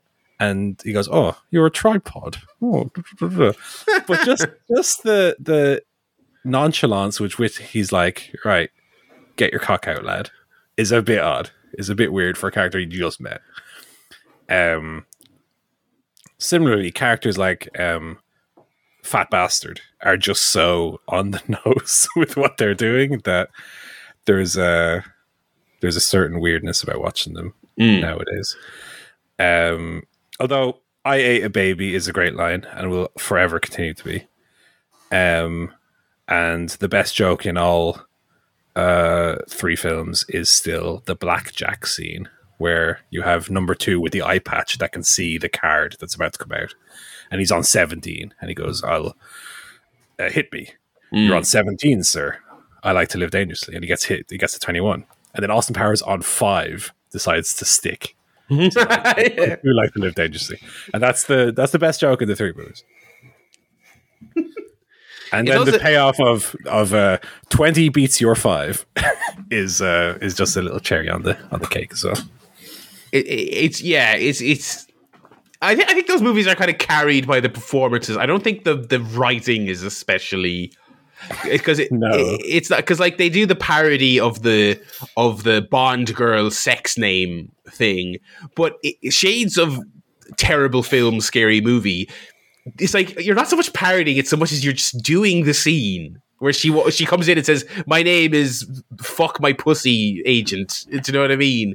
And Austin, and it's but it's like it's not a clever pun, but it's just Mike Myers goes, "I'm sorry." Your That name is was what? the joke in Bond. you know? Yeah. But Bond, but Bond would be like, "Oh, maybe I will." Whereas, Oh, whereas. Austin Powers is a little bit kind of deadpan about it. Um, I do like. I also like the joke in the first one where they unfreeze him and he thinks the commies won. Um, that's pretty good. That's pretty good. Yeah. Um, No, there's there's funny stuff in it, but like you say, a lot of it is the iconic kind of the mannerisms and the yeah, yeah. It's because there's been like there's been whispers forever of a new one, and and Mike Myers could probably desperately do with there being a new one for his career, but it's just like I feel like if you made a new one now, you'd probably need it to be some kind of ultra self aware parody of Austin Powers because Bond is not what it Yeah. was. Because now Bond is fucking. Uh, uh, Daniel Craig, you think I'm a villain, but actually I'm a heroin addict. No, don't beat me to death with a tire iron, Bond. La, la. Like Bond is just no crack whatsoever anymore. So uh, I, I don't. You can't really, you know, no one comes up to Daniel Craig and goes, "Oh, I'm, I'm V- Vanessa open to anal." Uh, you know, yeah, it just doesn't happen. No, there's not enough camp movies out Oh. there to, to to make fun of. Yeah. Oh God, they'd have to. They'd have to make Austin Powers a superhero or God, something. yeah. or- He'd be like he'd be a Tony Stark. oh God. Oh God. um, but Yeah, yeah, I don't know if I could take a fourth one. I mean, I think it would be a bit sad um, seeing 2022 bloated up Mike Myers as as bringing back the Austin Powers gimmick again, and yeah, it would it would nearly feel like um, like that horrible Matrix fourth film they did. It would be very meta and very self referential, like that was. Uh, and I don't think it would be any good. But there you go. Uh, but that's all the films I watched, and they were mostly good except Moonfall, which is bad. Uh, I got a few. Um, so one one pretty good, one in the middle, one not so good. Um, I'll start with the not so good. And that wasn't that bad. So it's Spencer, the um, Kristen Stewart Princess Yeah. Diana movie. Oh, Uh, so this it tells a kind of story of the end of Princess Diana and Prince Charles's marriage. Yes. So sort of late eighties, I think 87, 88 or something like that. Maybe even, maybe even early nineties, I can't remember. But um so it is set over a course of, sort of two or three days at Christmas. Um, all the royal family have, have gone away to I don't know, Sandringham, where I don't even know where they go It's for Christmas. Yeah, one of those the, sort of places. the, the, it's the like a castle, manor. country retreat. Um, so they're all there, all the royal family there, and Diana's basically kind of losing the plot because of the treatment from the royal family and photographers and the fame and everything, and she's she's really kind of cracking up. So yeah, it focuses on that, and it's almost it's kind of done like a horror movie. I would say Yeah. it felt very much like a you know trapped in the house with a kind of this monster, which is the the rest of the family. Um, and I would say Kristen Stewart is is really good. She's always really good. I think her performance is great. Um, very good. But then, kind of beyond that, I just didn't really get much out of it. There wasn't much. There, you didn't feel the threat. I didn't really ever feel that kind of threat of all the the the circus surrounding her enough to the point where it would really feel like a you know a horror movie. You know what I mean? You didn't. It felt like she was almost being over dramatic. You know what I mean? Because it's so they're so subtle in their kind of uh, bullying or their their marginalization of her Mm. that it Yeah. doesn't feel like a kind of um, heightened threat. It feels just more like an awkward sort of weekend with the in-laws, which and it's, but it's portrayed as like a horror film. So yeah, I was a bit, bit of a stranger. I was kind of on the fence with it. Um, I did enjoy her performance, but overall, I didn't really take a lot from the film. Uh, and I think the definitive Diana performance is still from The Crown, uh, which was just really, really good. But yeah, I, I don't know. I wouldn't say it's a bad movie, but I, I didn't really take much from it. So I appreciated that it was at least the horror element was at least something different from the normal biopic Hmm. tosh that you get these days. yeah, Um, so, like you say, yeah, it wasn't quite there in terms of being a fulfilled horror, but at mm. least it had an element that was different than what you might get from, say, a typical Diana biopic. yeah, yeah. Obviously, we talked about the biopics around Oscar time, and Yeah. they do follow the very familiar, boring pattern of just showing They you, all feel exactly the same. showing you what happened with someone doing an impression of that person and what happened to them. So this was different, but it just didn't quite land for me. But yeah, and did you points appreciate that Princess Diana is just such a free spirit? there he is, folks. She's a free. She wears like a baseball cap. Hold on, and- She's like What? dancing in the halls on her own. She's mad. She's mad. She is. She's on roller skates or something. I don't know. She's doing karaoke. Yeah. She can't believe it. She's mad. The moment when she runs into the room and the kids are like, "Mummy, you're being very silly." God. Uh, Sarah Spencer also we saw in theaters uh, the Lost the Lost City, starring Sandra Bullock and Oh. Channing Tatum. Uh, also with an appearance from Mr. Brad Pitt and Mr. Daniel Radcliffe, aka Little Specky Harry Potter. Um, So he this, loves when people bring that up, by the way. He loves yeah, yeah, yeah, they love he loves that because but and you know he's done a lot of other stuff like uh, he was in extras and what's When he was probably still a child when that came out, you know. probably what else? Yeah, he was in that other one. Oh, anyway. This is kind of a throwback to. uh, what- It wants to be a kind of throwback to the likes of sort of Romancing the Stone or a little bit Indiana Jones, a kind of adventure, romance, you know, f- comedy, bit of drama, a bit of this, bit of that. Um, and it was it was entertaining. I did enjoy. I enjoy Channing Tatum. He's always very charming and very funny. I've never seen like a bad performance from from Channing Tatum. He's he does that role very well. Uh, I thought Sandra Bullock was um, quite good, but there's actually I'm not going to talk. I'm not going to say this on the podcast. I'll tell you afterwards what I'm going to say because it's Okay. she's good. She's kind of good, but I don't know. She plays a sort of strange role. She's like a, ro- a romance novelist who essentially gets pulled into. She writes, makes up these kind of fake sort of like romancing the stone Indiana Jones style novels, but she gets pulled into like a real life version of one of her novels. Is essentially the the story. Um, but I find it strange because I don't think that I don't really think that type of novel, that type of writer, really exists now. Like I, I don't. I don't think the best sellers are, you know, someone writing romance novels with uh, a shirtless hunk on, on the cover with, you know, long blonde hair and all that stuff. Uh, Maybe I'm wrong. If someone was to write in and correct Mm. me, maybe that's still very popular. But it just felt a bit strange that she's sort of playing that that character a bit out of, bit antiquated or sort of outdated. Um, but she is good, and some of the supporting characters are very funny. And it, you know, it goes off and there's some adventure, and yeah, it's it's okay. I did I did sort of enjoy it overall, and I like the fact that they kind of tried to do that sort of you know old school thing. But I would say I actually much preferred Jungle Cruise um, in terms of that type of movie. I thought that was actually a much better um, kind of modernization of that type of adventure movie. Um, surprising I don't think it. Um, I don't think Jungle Cruise got a lot of kind of celebration when it came out. It didn't do a massive, sort of massively well at the box office. Uh, critically, it was kind of probably lukewarm as well. But I actually thought it was really good. And, and I liked it a compared, lot, to, compared to Lost City. Um, so thumbs kind of in the middle. I'd say you know maybe watch it if it ends up on you know Disney Plus or wherever it's going to be. But I would say also Daniel Radcliffe. He, he's no good. He's no good. He, he's like the, the kids from Game of Thrones. Like once you take him out of the, the franchise and put him in something else, it's just it's like a little kid kind of acting. He should be on uh, children's BBC doing like a drama series. That's. It's just there's no like malice or threat from him as well. From him, it's just it doesn't work at all. Uh, Brad Pitt is very good though. Um, yeah, so the Lost City kind of not, not bad. Uh, and then a movie I watched on Friday, which I did really enjoy, called Freaky.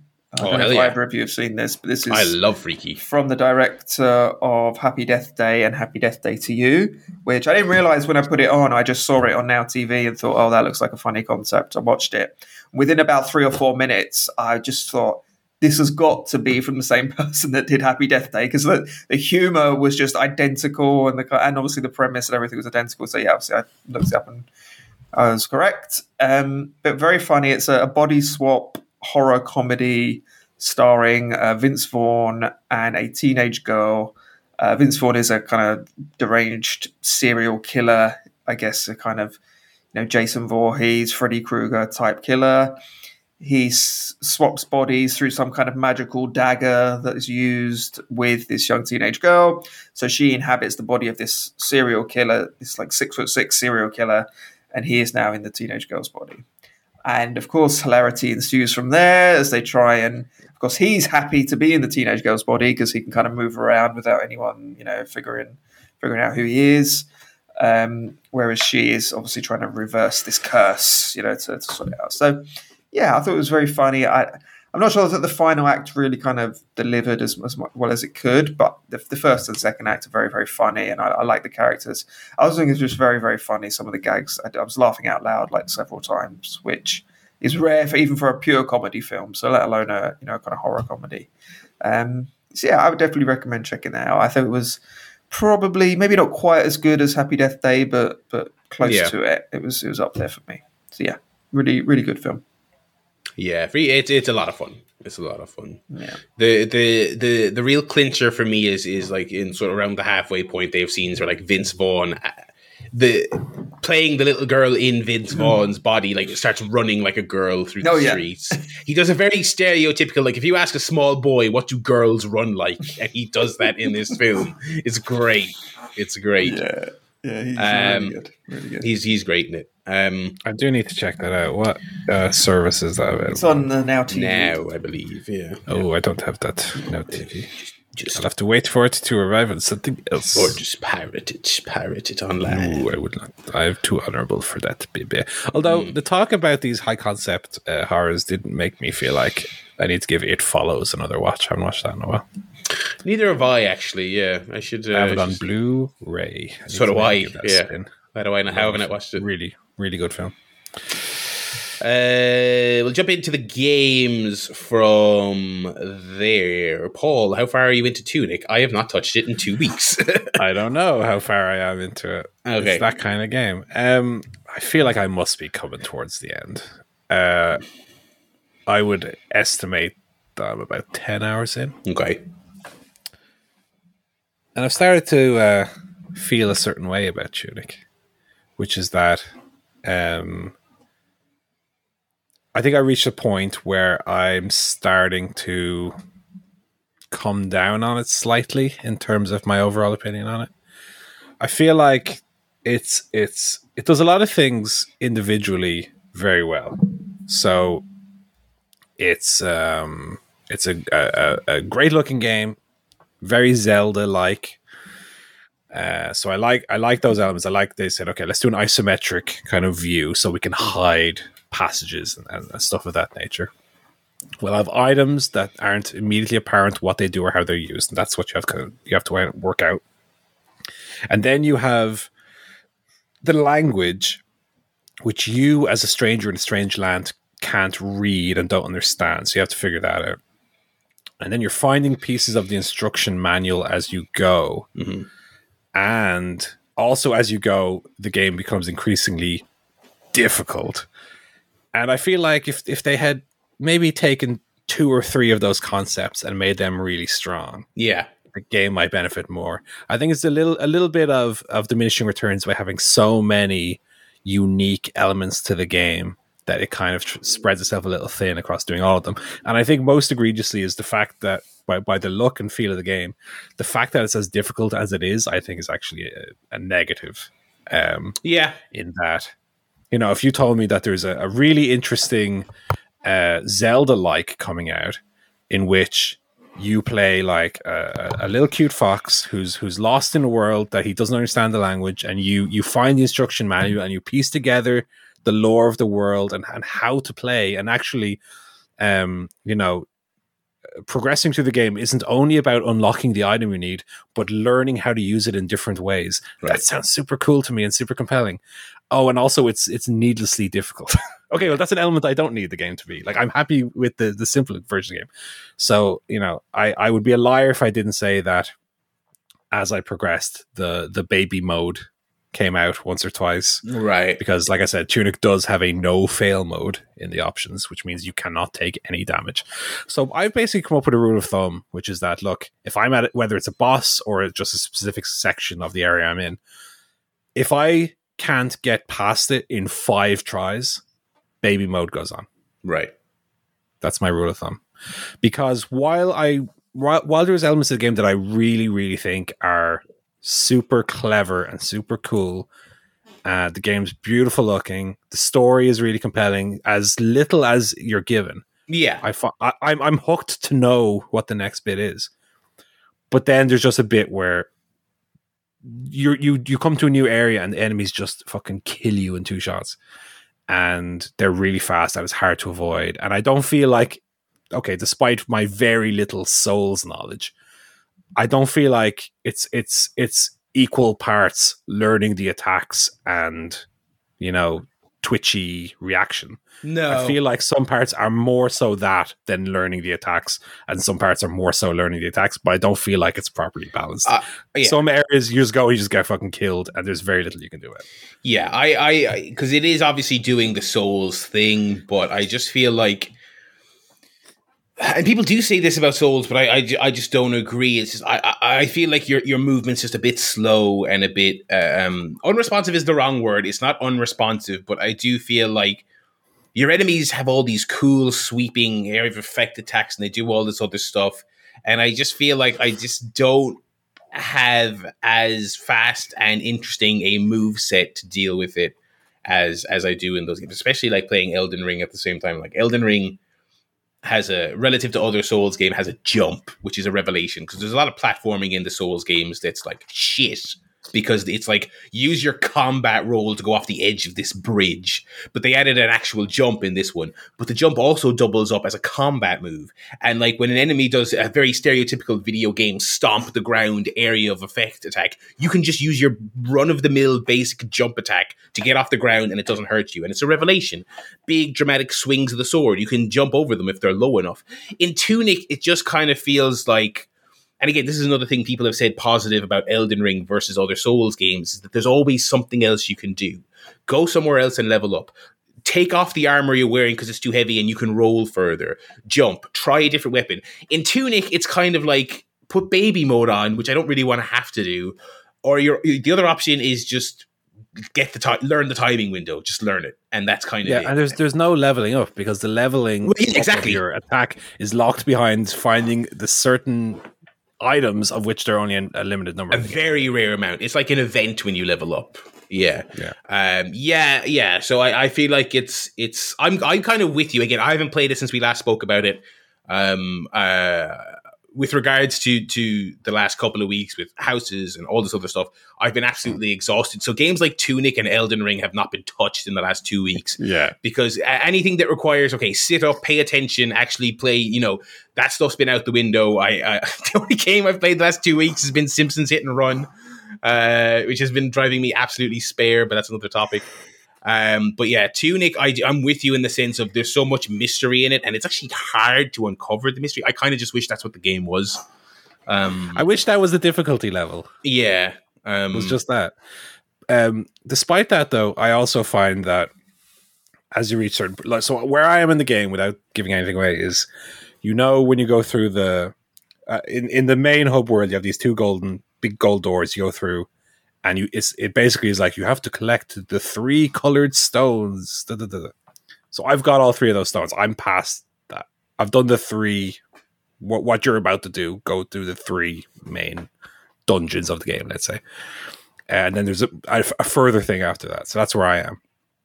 But um, I feel like even though the game itself is very interesting and very, like I said, one one of the positives is that you you you unlock a note and the language will be different language, but you'll see by the pictures or whatever you can kind of try and work out what it is. But I feel like generally the game doesn't signpost you very clearly what you're supposed to do at points. mhm. Um, and I would I would compare this with an, a, again a game that I know this maybe this specifically wasn't true for you, and I know you didn't really enjoy the game, but I felt with Metroid Dread, similar kind of feel in terms of navigating your way around, but I never felt as lost in Dread as I did with Tunic, in to the extent that there is an achievement in Tunic that is called "What Now," right? And after you get the three stones, this achievement pops up. What now? And you have to fi- just figure out yourself what to do next. And I will say, at that point, I I had a feeling of where I needed to go, so that was fine. But after I did that, there's another bit where it just drops you in the world. It's like, all right, figure out where you need to go next. And the answer to it is, and this is the hub world I'm talking about. This isn't the specific side area, right? In the hub world, when you reach this point of the game, one of the bridges that was previously broken, you can now cross. There is nothing in the game that tells you that that's the case. Right. I had to look up a guide. So what you would have to do is run around in the hub world until you find, oh, I can cross that bridge now. The hub world's pretty big in Tunic. Yeah. Um, I, I, I don't want to spend an hour and a half looking for the bridge I need to run across. That there's no indication that I'm now able to run across it. Yeah. know? Um, that kind of stuff, I feel like, just adds another level of frustration that that I feel because of the the already difficult nature of the game. So. While there's still a lot to it I enjoy, like I said, I feel like the decision to make it a very difficult game, even though after Dread I said on the podcast, I'm in the mood for a more difficult game. I just don't think it suits Tunic or, or, or what Tunic tries to achieve with the rest of its style. Um, so I'm I, I'm hate to say it, but I'm, I'm at the stage where I'm like, right, I'm ready for this to be over now. Ready for this to be finished. When that final boss comes up, it might be the case that I don't even give it the five tries. I'll just stick on baby mode and Yeah. beat the game and move on to the next thing. Um, I, I I'm al- almost wanting more to play a more conventional, like Guardians of the Galaxy, just something simpler that is not going to be so taxing to my poor little pea brain. Um, but Tunic, I'm otherwise still very positive on, but I, I I would be in the maybe like seven, decent seven to to, to low eight out of ten range for me at at most because I just feel like it, it does spread itself too thin, and there are major problems with it that I have. Uh, but like you, sometimes you don't want to play Tunic. You just want to turn off your mind a little bit. And so I've been playing Mario Kart 8 Deluxe on the Switch uh, because they brought out uh, the first two DLC packs. Yes. Or not the packs, but it's one pack of DLC. They brought out the first two um, cups, let's call them. Uh, and they're pretty great. I mean, as someone who never really played Tour, I appreciated that those tracks are new to me yeah. and I think those tra- those are probably the stronger tracks of, of the DLC are the tour ones because what they do differently to the existing Mario Kart 8 tracks is they will change the outline of the track from lap to lap. Okay. So you'll have these sprawling um, tracks where you'll have on lap one, for example, say there'll be like a Y junction where you can go left or right. On lap one, the left one is blocked off, so you go through the right one. On the second lap, the right one is blocked off, so you go through the left one. And then on the third lap, you go a completely different way, and you're going through the track backwards. Right. So you have three, you have the same level, but th- they, they're playing around with the idea of each lap being identical while using the same space, which feels like uh, obviously it's not a, a Mario Kart 8 style. Now there's zero grav sections. It's not quite a departure like that, but it almost feels, feels like a 0.5 where rather than just um, hitting, slopping out some some old fucking Mario Kart 64 tracks, they tried to do something that's a bit different to the tracks that you have in the base game. Uh, so that's really cool. And so what I've been doing is I've been trying to beat all the 150cc Grand. Prix. Right. Yeah, all the tracks. Uh, excuse me, all the cups with uh, three stars, meaning you win every race. Uh, and I've done it, so I've done it already. So I beat every track uh, in the game on 150cc. Um, I'll probably do it on mirror mode as well. 200cc for me is is a step too far. I can't control it on 2C, 200cc because I'm I've played the game so much and I'm so ingrained in my ways of how the drifting works, how the speed works on 150cc specifically. 200cc works completely differently, and I just can't wrap my head around it, so I can't play it. Um, but what I will say is I did take some I did take some screenshots. Um, haven't posted them, but I did take some screenshots while I was playing. Uh, how far in front I was on 150cc. Uh, I, I'm really good at Mario Kart. Ooh, well, at a certain level. At 150cc, at 200cc, the distance would be the same, but I would be in 12th place uh, behind everyone else. And we did get some multiplayer going, some local multiplayer, which is what Mario Kart is is best for. So we had three of us playing some Grand Prix over the last few days, and they were really fun as well. Um, one thing that Mario Kart 8 Deluxe on Switch does does differently to the Wii U version, which is the one that I originally had, is like Double Dash. It gives you the two items. That was never a thing in the Wii U version. You just had one item, Okay. and also the Ghost was added. The Ghost item doesn't exist in the Wii U version. Uh, and we used to play the Wii U version multiplayer for hours and hours and hours. So now we've now we're playing the Switch version, and it it, it is even though the tracks and the characters are all the same, there are subtle differences that do make it a different experience. For example, with the two items, there's a lot more rubber banding. There's a lot more blue shells and, and red shells floating around, which does make it for a more fun. You know, you're all shouting at each other. "Ah, blah, blah, blah." Right. does make for a more fun multiplayer experience. Maybe a less so from the point of view of a purist. Oh, damn it! I got hit with another red shell again. You know, from that point of view, but from a fun party game, it does make it more fun. Uh, so I'm loving me a bit of Mario Kart, but I, I, I've like I said, I've done all the 150cc cups now. So until the next bit of DLC comes out, I'll probably not play it anymore. But it was it, Mario Kart is a great little distraction to be stick on while while you listen to a podcast or something. And and as a one player game, if you set yourself that challenge of let me go through the the Grand Prix and try and try and beat them all, uh, it can be quite fun. Uh, except one of them, I I got to the fourth race of the Grand Prix, having won the previous three, and this was right before the finish line on the last lap. I had a green shell, just in case. Red shell come my way. I got the little ping.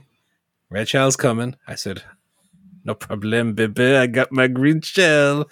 Let me block that some bitch quickly. And I don't know why, but my brain and my finger were not on the same wavelength. And instead of holding the button to to drag the the uh, green shell behind me, uh, tapped it and shot it forward. And uh, that red shell hit me real bad. I You know I didn't win. I'd, I'd start all over again. I'd start all over again because I didn't win the last race. But there you go. Uh, tell me about Weird West, though. Uh, yeah, that's kind of the one game I've had the energy to play um, uh, this last two weeks because it is. It's fairly kind of repeatable, and while I think it has a decent audio visual presentation, I think it is a bit of a podcast game. I've been using it as that. Yeah. Uh, so for anyone who doesn't recall from the last show, this is a, an isometric shooter, kind of top down ish uh, shooter, dual stick. Uh, quite difficult. It isn't. It isn't a complete cakewalk. Um, but once you get to the grips with the controls, it's manageable. And it's not fully open world. It's like when you get to a city, you can freely roam around the city. But it's a it's a format I quite like, which is uh, you have a broad map and you pick a point in the map, and then your character travels there. It's got a little map, and your your your your little icon just slowly moves up the map depending on what your mode of transport is. I kind of like that. Um, everything's open world these days you do a lot of traipsing and commuting in open world games these days. I get enough of that in real life. So what Weird West does is kind of like you you say I'm in Scuttlebutt and I want to go to yonder farm owned by the fucking Murphys or whatever. And so you just pick it on your map and then you see your character dottering along. And there's Pokemon style like random battles along the way. So if you're Right. if you're walking, you get into fights every two seconds and you can't avoid them. If you have a horse, they're rarer and you have the option to run away as well. So so uh, the map is absolutely gigantic, and they really do encourage you to explore it all. Not just you'll kind of come across different farms and mines and merchants on your travels with the story, but they encourage you to like explore around yourself and just go find stuff and do side quests. Because as, as I mentioned last week, when they're tutorializing you, they're like, "Hey, just so you know, your friends will die, but." Go somewhere else, meet a new character, and they're in your party now. They very much push that stuff on you. So I've kind of I haven't been doing a whole lot of story stuff. I've been kind of just pottering around, uh, bumping into monsters, killing them, looting them, going to the, a, store in a nearby town, cashing in all the goods I got, and then buying a new weapon. Doing that little loop just to, just to amuse myself, just to to to be doing something in that world, and it's very satisfying in that regard. I also have uh, messed around a little bit more with the kind of uh, thing where they're like you can kill any story NPC. So one of the early missions, I was like, um, uh, I was taking on a bandit camp, the Stillwaters. They're like the big gang in the in the in the world who you're hunting. And I find I found an underground tunnel in one of their camps, and like they turned on one of their own and locked him up in a cage. And so I went over to him, and he's like, "Hey, I got a mission for you. If you fucking free me, I'll give you a help item. And I was like, well, I, I, I know because the game told me I can just kill you and take it. So I just killed him and took it, which is which was nice. Um, Very uh, Fallouty. yeah, it's it, and it, I think it's definitely going for that. There's also a um, uh, there's like uh, I had my first kind of instance of I wandered around the world, came across a town full of bandits, murdered them all, then went to another town, got a side quest. The person was like, "Can you go to this town and find my jacket that I lost?" But when I went there, it was the place I had just massacred, and so I could just freely potter around and just search through all the drawers without enemies. Uh, they they like uh, and the every town has a graveyard, but when you kill everyone in the town, the graveyard populates. So I like walked over and like everyone I had killed had a little grave. So it's got lots of cool little things like that. Um, there, uh, I helped a farmer fight off a zombie invasion. Then, like an hour later, I went to like a fancy posh estate on the other side of the map, and the lady was like, "This no good Nick owes me loan money. Go get it off him. And I went, and it was the farmer I helped with the zombie invasion. So I went back to her and I said, "Suck these nuts." And she was like, "You, you, you, you, you, you rapscallion, get out of here!" And that hurt my reputation. You've got a reputation meter like Red Dead or whatever it would be. Um, it's like, oh, help this person, didn't help this person, and like I got positive uh, reputation for helping him save his farm. And then when I did that mission, I lost reputation because it's like, oh, you kept debt money because he uh, he he gives you the money. Um, it's it, it, was one of those video game things where I wish there was like I wish there was a text option that they didn't actually give me. My plan was to tell her to f off and then give him the money back. But it didn't give me that option. Right, right. Uh, so that you, you, get that every now and then in these decision-based video games. We're like, no, I'm not being a prick. I'm not keeping it. I, I wanted to tell her to f off and then give it back to him, and they're like, no, you kept it. You fiend. You kept his money. Uh, and I was like, so you know, it's not perfect, but it's it is very open. It is very very open, and I like that. Uh, it's not perfect. I have noticed, like I said, the map is massive, but there's basically kind of like when you go to a mining area, they have like one mining area level. And it's kind of a bummer because the game's big, so you see the same area multiple times. Uh, like I said, there's like posh kind of estates where you go to them, and they're like these walled um, areas with like statues of horses and kind of opulent kind of uh, sleeping chambers in it. And again, I went to one. I was like, "Oh, this is cool. This is this is like a rich fortress type place." And I've seen like that exact location copied and pasted like multiple other times on the map. So it's kind of like here's your generic uh, Wild West town. Like the towns, um, they have your uh, kind of Red Dead style strip where it's like general store on the left, doctor's office on the right, a saloon further down the street. And the towns, they basically swap the order of those around, but it's the same exact general store model uh, moved further down the street. So again, like this is not a AAA fucking Sony first party bajillion dollar game, fair enough, but it is a little bit of a downer when a game that pushes, hey, explore, speak to people, do side quests, experiment, do all this, and I'm only a couple of hours in, and I'm like, okay, I I can see like the copy and paste around the map, um, uh, fairly early on. But as a Game Pass game, it's quite fun, and like I said, it's it's tough at first, but once you get into the rhythm of the combat. I, I am now literally just pottering around, going to towns, talking to people, um, and it's it's a good podcast game, I think. So um, yeah, that's Weird West.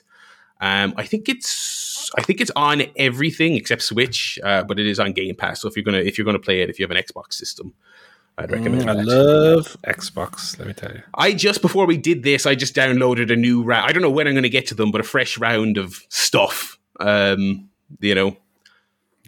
Uh, what's that? Uh, Chinatown Detective Agency sounds good.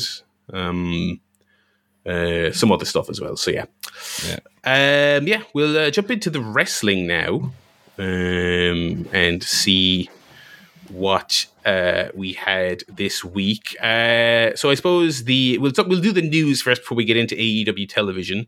Uh, had we not talked about WWE Cardiff yet? No, No, I think it's before we. we already announced. Yeah. Uh, they had something mental, like 120,000 people register for ticket information or some shit like that, or that's what they said. Um, uh, but it seems like it's going to be a, a barn burner. Joe, is your email in there? I put my email in there. Even Mhm. I know I'm I've sworn off WWE. I didn't even watch WrestleMania, but I can't miss a, a UK stadium show on the 30th anniversary of uh, SummerSlam '92. No. they, they they knew what they knew. That was the one thing they could get me with as a, a stadium show. I've been waiting for that 30 years. So uh, yeah, I did put my email in, and I will probably try and get tickets if uh, if I can. I think I, I think I would go if it was in like Croke Patrick. If it was on our shores, I'd probably go. I would probably go. yeah. Um, what do you what do you hope would be a main event? What's what's a main event that you're like, okay, I'm going because it's it's on my doorstep, but like, what's a good match that you'd actually be like, oh, okay, yeah, cool. Butch versus uh, Ridge Holland. Okay, yeah. Uh, Battle of Britain. The mega powers explode. Where's Butch? Where's no? I know where Butch is from. Where's Ridge Holland from? By the way, I think he's uh, Dutch, isn't he? That's, oh, that's, no, No, he's no, he's he's in the he's in the fucking know. Shamo stable. no, that was a joke based on his. Oh, oh, okay. Uh, Oh, I just got it. He me and Paul are slow. He is a Yorkshireman. Uh, Okay. He's from, uh, he's from Yorkshire. Ooh, laddie. Ooh. Watch wrestling, Watch lad. Tuck wrestling. Yeah. no, I. The, the strange thing about it is, I do really want to go, but I'm also a bit torn because I'm not sure whether it's going to be like a proper card or whether they're just going to put on like a load of shit. I think it will shit be. I think matches, you know what I mean. I think it'll be your equivalent of the like the Australia Super Showdown they did. It'll one of those. In terms of name value, at least they had like Triple H. don't they? yeah. It'll have, but that's exactly it. It'll have name value, but it is is it going to be? Uh, you know, are they going to? It's not going to be. It's not going to be Battle of Los Angeles. Well, no, of course not.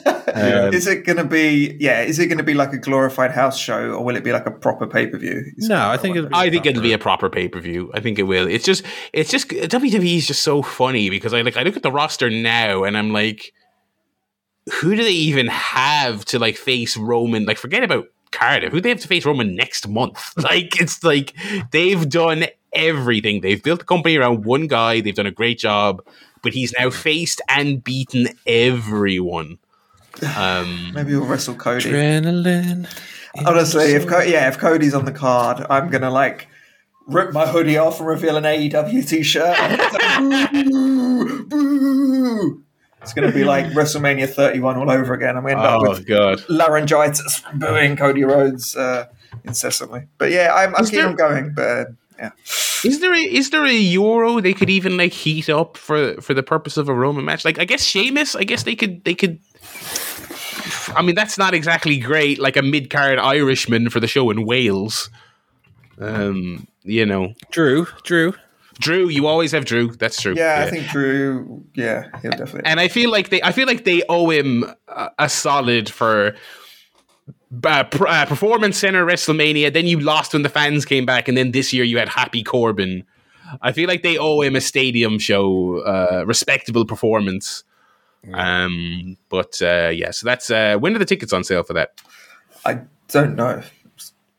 Is the answer? I'm just Yeah. waiting for. I'm waiting for the emails to come through. You're waiting for the email. Yeah, I would. Uh, I would set your alarm for every, whenever that would be. Anyway, I. It seems like it's certainly going to be near enough to a sellout. I guess we'll see what the prices is. I'm sure plenty of people are going to get the email and then see the prices and say, Ooh. yeah, Um, Is it a bit annoying that it's in Cardiff? a little bit. Yeah, if it was in London, I'd be hundred percent definitely going. But Mm. Yeah. Cardiff, obviously, got to get there. It's, not too. I mean, it's only two hours on the train. It's not not that bad. But Uh, pay- but pay- listen, as as one of her, as what's her face said in the House of Commons, it's great for the South Wales economy, baby. Like you know, it's great. You see that clip? Yeah, I'm not sure what long-lasting impact it will have. You know, fifty thousand smelly wrestling fans showing up for one, for one night to watch uh, a disappointing Roman Reigns versus uh, Pat McAfee main event. I don't know, but Oh, maybe you'll get a Pat McAfee match. That'd be class. Even though nobody in nobody outside of America, he's like he's like legitimately famous in America, but nobody outside of America knows who he is. uh, of course not. What is your uh, fondness, Joe, for uh, Bill Goldberg? Oh dear. He'll be showing up for a match. Oh, no. doubt. I don't know because there's no Saudi. It's not like you know the First Minister of Wales is going to pay Well, let me see if I can 10, pull up 10 million to get Shawn Michaels out of retirement. Yeah, it's like the the Queen is like, uh, uh, Sir Vince. I would bloody love if you could get.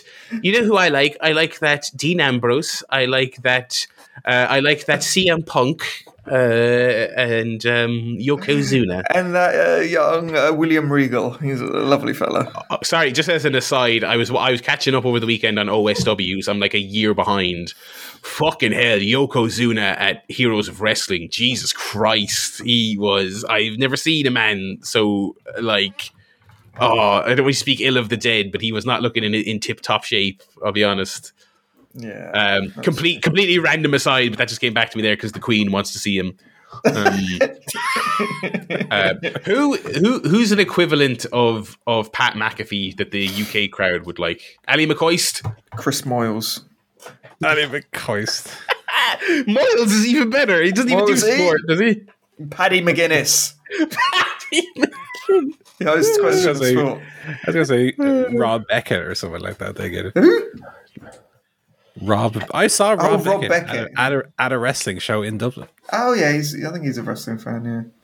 Yeah, he came out during a WWE house show and did ring announcing. Oh, Fucking the Beast, the Beast. He from the Chase. He's big. yeah.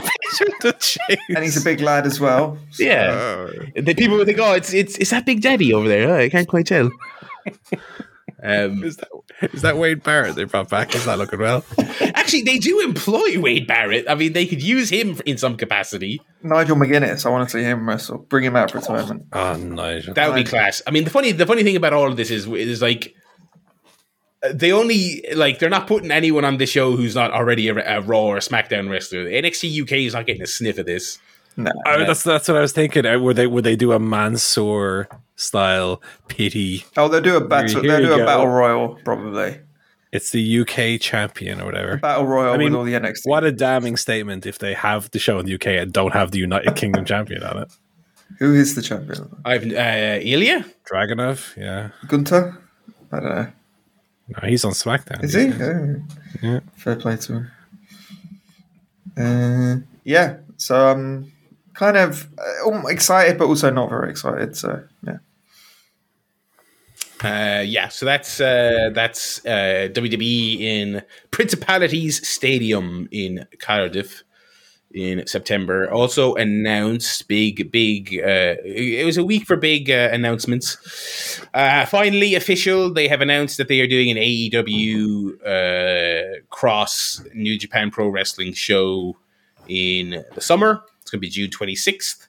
It will be in the United Center, which is the big uh, venue where CM Punk came back um, uh, a couple of uh, months ago. So, uh, not too much else to report on at the moment, other than you know this is a thing people have wanted basically since AEW formed. Um, and I'm very curious to see what tier of match they offer on this. Um, the fact that they want to go to the United Center and it's on pay per view as well. That's probably worth noting as well. This is a regular conventional pay per view. Um, uh, a month after Double or Nothing. That kind of tells me that maybe with we, we can't just get six man tags. Do you know what I mean? This has to be No. this has to be matches. This has to be matches. I think, or at least there has to be at least a match of real note on the show. Like at least one big dream match, like a Danielson versus someone, Okada, Ospreay, Yeah, Tanahashi. Like, uh, yeah, we. Don't, I don't want to see Jay White teaming with the Young Bucks versus um, Kapongi Vice or whatever they're called. I don't. I don't know who they are. one of these lads. One of these stupid factions they have. Oh, oh my! Oh, Those Kapungos come out. I'm raging. what's Zack Sabre Jr.'s team called? It's something awful. Dangerous Tekkers.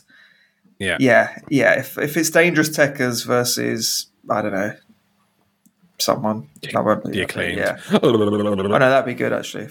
The acclaimed No, yeah, that might be- acclaimed that might be be. good. Yeah, that'd be fine. I want I want Max Caster to do a rap about why Zack Sabre Jr. doesn't tweet anymore. Oh, that'd be good. I yeah, it's interesting. So when they when they announced the deal that AEW would be streaming on New Japan World, obviously I immediately thought, hmm, could this be you know next step in going into a card? And of course, it's hmm. come. I actually thought it would be for me like the first super card between those two would be like an even bigger deal, almost like maybe not like a WrestleMania level, but somewhere kind of in between what they've been doing in a WrestleMania, maybe like a thirty thousand 35,000 seats or stadium type. But it's interesting they're kind of rushing it quite quickly. You know, it's only a couple of months out and following their big pay per view of the year. So I don't know if that means it's not going to be quite the sort of you know card to end all cards, or whether this is just a first sort of foray and we get something bigger. But we'll see. Be interesting. Um, yeah, uh, it's it's time time will tell. It's just it's going to be very interesting. I I I think the biggest like the biggest if like just think forget everything else about politics and who would lose this match is probably a tough too tough a question to answer but like i think the biggest match they could do is okada punk um which also then like to tie it back into like regular aew programming mm.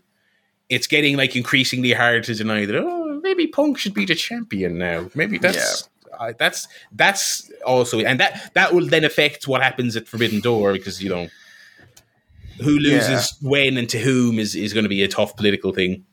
Yeah. Mm. That's why I wonder if they don't do that. If they go with like Punk Tanahashi or something like that, where mm. maybe Punk could win or it's less less of an issue. Punk and Kenta, surely. Oh, could be interesting.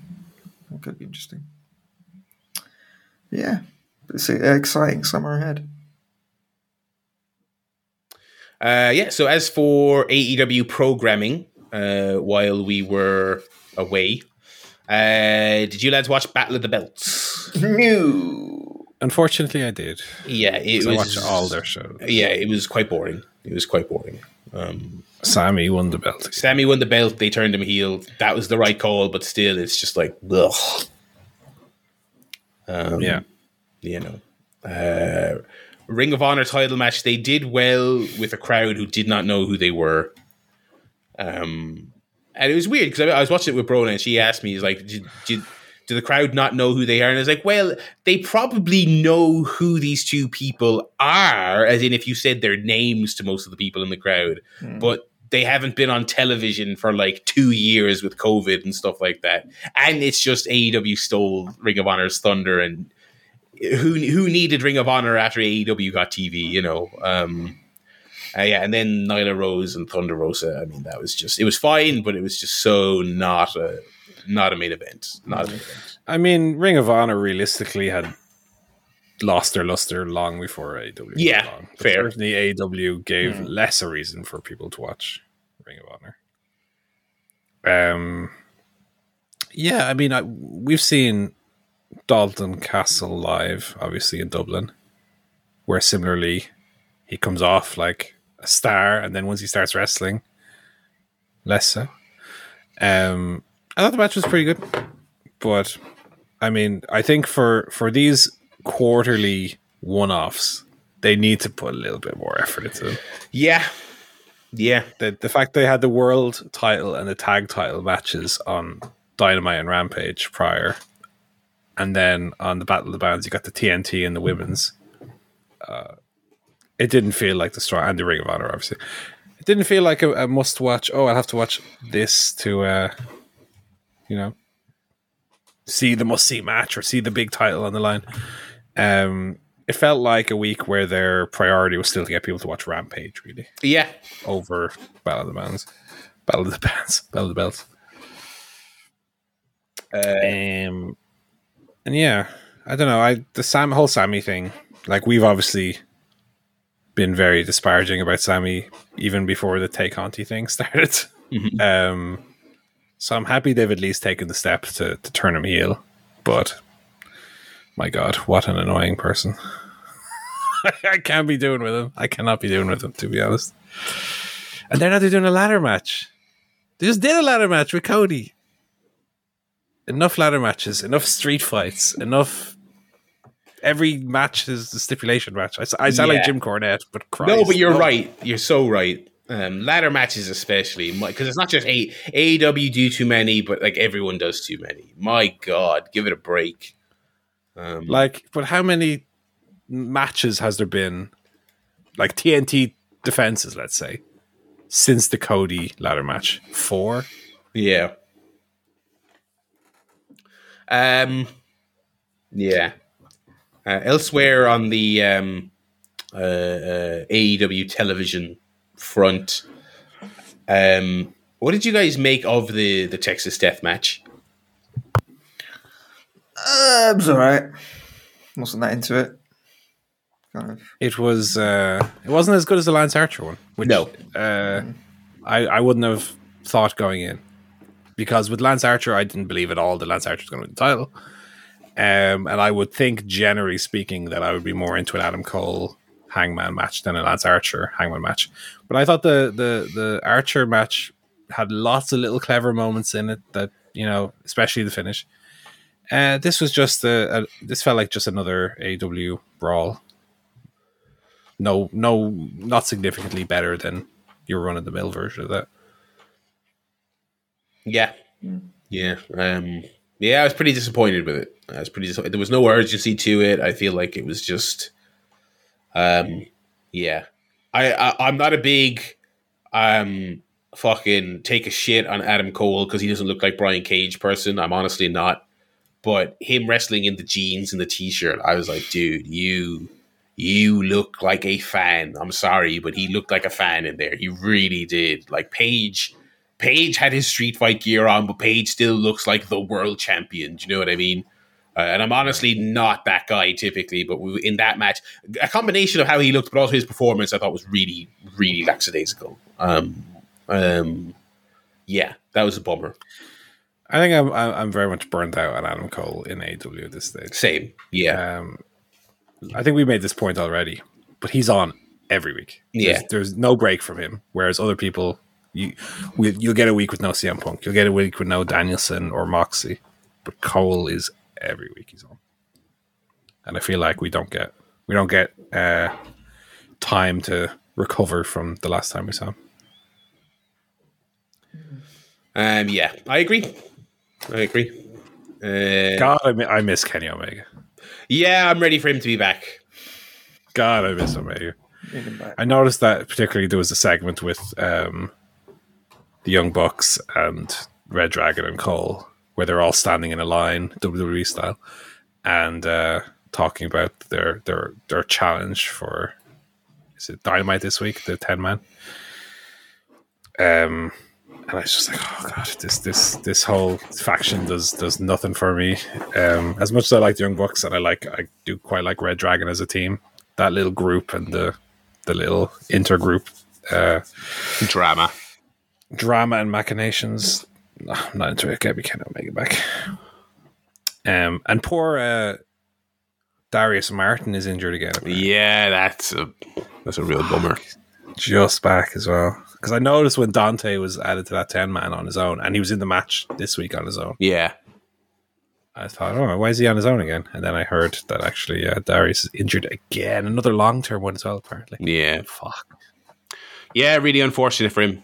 Really unfortunate. Um, yeah. I'm trying to think what else we had from Dynamite and Rampage. Dynamite and Rampage have been good the last two weeks. Um, Good. Had a finally got Marina Shafir versus Jade Cargill, which was a lot better than I was expecting. In all honesty, Yes. I thought so it too. was actually Uh, although someone got to smarten Jade up to, you know, when you put someone through a table, you put them through the middle, girl. no, it looks better that she Yeah, fucked her up on the edge of it, to be honest. I know, Paul, but- cut the shit. Yeah, yeah, there we go. reference. You're not getting in the baddie section. Yeah, you're not getting. I'm, I will. I will be in the baddie oh. section. Oh. Let me tell you, when they when they land on this continent, that first show, I'm, I'm gonna In the I'm gonna- section. I'm gonna I'm gonna hope that I mean she she must have seven million beardy fucking losers in her DM requests. So it'll be very hard to stand out from the pack. But I I will say Miss Cargill, I have to be in the baddie section. I want to be a baddie. Uh, me and me and Kiera Hogan uh, are gonna be cheering you on. Um, but um, yeah, I thought that match was much better than than it had any right to be, uh, and I think Jade comes on leaps and bounds every week. Um, Yeah, obviously, agreed. Shafir had the not great match last week with with Skye Blue, but I thought she was good this week. yeah, As uh, much as much of the match was her getting beat up by Jay. but to to to to to give AEW a little bit of criticism, I mean they they have the standard for matches so high now, obviously, because even the matches that under deliver are of a certain benchmark, right? Mm. But like they had the Shafir Skye Blue match, which was like barely televisable. Do you know what I mean? And then mm. this week, Britt Baker and Danielle Kamela. Holy Jesus! Or like I don't know how to pronounce her last name incorrectly. The former. V- Vanessa Borne and she was on NXT TV for like. And I, I remember watching her and not thinking she was. She was obviously a trainee, but I thought she was fine. Holy Jesus, that match was absolutely horrible. And I saw a lot of people pointing out that Britt's promo afterwards was not that good, and like, oh, weird. Was she nervous because it was her first time back? But I was like, no, she probably knows she just had an absolute fucking nightmare out there Hmm. with this other girl. It was terrible. It was so so bad. So like, I I know they they they need to they need to sign some more women and flesh that division out because when they're when your benchmark is getting as high as AEW's is, they can't have that kind of match on TV. It's just so so low rent. Um, yeah, Agreed. Agreed. but yeah, they did the whole Brittsburgh homecoming thing, and it was definitely the most lackluster one of these they've done for that exact reason because the match was nothing. And, and I don't know what I don't know what Britt's character is going to be now after losing the title. I really don't know what she's going to do. Mm, she needs to kind of reinvent herself a little bit, or Mm. find some kind of feud. Maybe with Jamie Hayter. Maybe that kind of. I mean, her face turn is well overdue. Yeah. That was like the anti John Cena, where fucking praying for Cena to turn heel. People so wanted Britt Baker to turn face, and she they just didn't do it, and then kind of the steam came off. You know, it ran out of steam. Yeah. I. Uh, I have one nitpick about uh, Rampage, uh, and it's that we finally got to hear the voice of Hook. I don't know if Yeah. you guys saw the backstage segment. I was very disappointed that they did it in like a stupid backstage segment with Danhausen, and I do like I really like Danhausen, but it's a comedy. Whole, whole Mm. thing's a comedy angle, and I thought the first time we got to hear Hook speak, it'd be like in the you know a promo. He'd come out to the ring, and he'd take the mic, and everyone would be like, shh, shh, Hook's gonna talk. Hook's gonna talk. He'd be like, survive if I let us. You come out with something, Yeah. but just, yeah, have him talking about segment. Segment. Sorry, It- Tony it- Khan, you've lost your touch, mate. You've lost it, mate. It could have been like that, that that that iconic edge thing that ev- that everyone references now, where it's like Gangrel is absolutely dying a death out there on some Raw episode, and then they hand Edge the mic, and all the girls like, "It's Edge, Edge is gonna speak." They should have done that. They could have done that for Hook. Yeah. But um, listen, it'll all be it'll all be worth it when we get the big Hook Danhausen match. I'm so excited for that match. It's going to be great. Let me tell you, I never really got Danhausen on the Indies. I didn't really understand it, um, but he's great. Let me tell you, he's great. funny. And Very funny. Ninety-five percent of being funny is just have, having the voice. So it's like all he has to do is like, ah, you see what I did to your chips? You like that? You like this? Huh? You like this? Huh? It's great. he's great. Ah, my curse, my curse doesn't work. Why, what's going on here? the chips of your power, Mm, your power from these chips. Mm. Oh, it's good stuff. It's good stuff. Uh, they should say I would have liked it if um, if Hook's voice was was overdubbed with Taz's voice. Though. You want my attention? Oh. Listen, you wanted my attention here. Uh, these chips. Helsen gimmick. Well, my nitpick for the week would be we got no with the acclaimed. Jay didn't say Tony cut the shit. Oh. Uh, Wardlow's not coming through the crowd anymore. Oh. Um, you know, our pillars are crumbling, boys. oh, God. You know, Ugh. we didn't have um, Nick Jackson acting up. Or, Yeah. Uh, what did we have on the? You know, just yeah. we had CM Punk, Dustin Rhodes. Oh, how did we not talk about that match? Oh my god, that match was great. Oh, That's love CM Punk. Love Dustin as well. To be fair, That's good stuff. Yeah. Uh, the BCC with Wheeler Yuta, they they did give him some some appropriate non-colorful tights. Yeah. which I appreciated. Appreciate that. Uh, beat up uh, Dante Martin, Lee Moriarty, and the nappy wearing Brock Anderson. Um, they announced the Forbidden Door. Wardlow defeated the Butcher. Wardlow is still is still great. Don't get me wrong. Oh, love- it's love- great I stuff. Wardlow, but I, I I did love the few weeks where he would come through the crowd, just fuck security up, and get a little bit closer to MJF every time. Now they got a different tack. I get it. It's fine. I, I can't say I, I love it as much as the, the previous thing, but I understand you can't just do the same thing over and over again. Uh, but Wardlow is uh, they're doing it right. He's over like we're over, and when he gets hands on MJF, oh, it'll be so good. what did he say this week? Oink oink, bitch. Something like that. He's Yeah, great. He's that was good. I will say the match was just all right. I was expecting better from from him and Butcher, but you know, him and him and Butch. The the Archer match will be an interesting test because like Archer can proper throw him around like a little child, so it'll be interesting to see if he gets some like proper sympathy and you know and people i think people are into him in the sense that he comes out looking all cool and then he throws security around but i think we're still waiting to see like are people into him as a, like a wrestler yet or or what There was a, a, a weird little segment backstage with um, Frankie Kazarian who showed up for some reason and sc- who who who is uh, in line for a TNT title match. Which good luck with that. Uh, him and Scorpio Sky are mates again. So it, like this kind of um, do a little hug and that. So I guess this was solidifying that Scorpio Sky and his baby faces now. It, it seems like such a clumsily handled double turn if that's what it's supposed to be. Um, because you still have Dan Lambert and you still have Ethan Page coming out and screaming like maniacs. Uh, and obviously everyone hates Guevara and Conti. So it just seems like I don't know. It, it just seems very messy. It's very messy at the moment. yeah But that's supposed to be representative of. Um, the House of Black, who I quite enjoy, to be honest. Uh, but they're in a feud with Fuego del Sol, which seems like an odd use of them. mm. Um, not sure what that point of that is. Uh, and then the main event was a coffin match, and in the coffin match we have my pop of the week, which was when Jose, the assistant, came out and for no reason tore off his shirt moments before a thumbtack bump moments before being bumped on the tax. I- I, mean, just specifically within the logic of the wrestling. Like we understand that he took it off because he's gonna get take the bump on the tax, but that he would run down, start beating up Darby, and just be like so into it. He's like, "Fuck, I gotta get my shirt off and show off that I'm a, a big muscly man for no reason." Uh, I thought the match was quite good. I didn't think it was as good as the last one they had, where Andrade properly had a a big old uh, performance, but I thought it was quite good.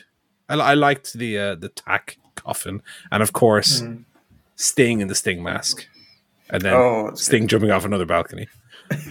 uh, sting jumped off a balcony in picture in picture over in the states Oh God! mad bastard mad bastard he's just going to be in jackass 5 at this rate like it's just going to be oh that's that's a that's a film golf to look forward to by the way. Jackass 4.5 coming soon to netflix. Yes, I have my Jackass Four Blu-ray on the way as well. uh, interesting that they're calling it 4.5 and didn't figure out a stupid forever name. I wonder is that some kind of legal. Yeah, because it's, it's not Jackass Four technically, right? It's Yeah. Jackass Forever. very and it's like you kind of look at that and go oh well what difference does it make? Well these days these companies don't do that stuff by accident. I'm sure there's some kind of because like the main movie isn't coming to netflix i assume. I don't know if it's like they had some deal with netflix versus their movie distributor but yeah. Anyway uh sting sting on one as always. Um yeah so yeah dynamite was uh, dynamite was a lot of fun this week. Um absolutely loaded next week. We got comical levels of excalibur reading matches for next week. Um as is becoming a recurring bit you know so. But yeah i think that's going to wrap it up for aew it's going to wrap it up for our show as well lads i would say um, uh, as we come to the conclusion here. Uh, thanks everyone for listening. If you want to pop us an email for next week's show where you can chat to us about games, movies, TV shows, wrestling, AEW, WWE, whatever it is you want to talk about. Are you going to Wales for WWE?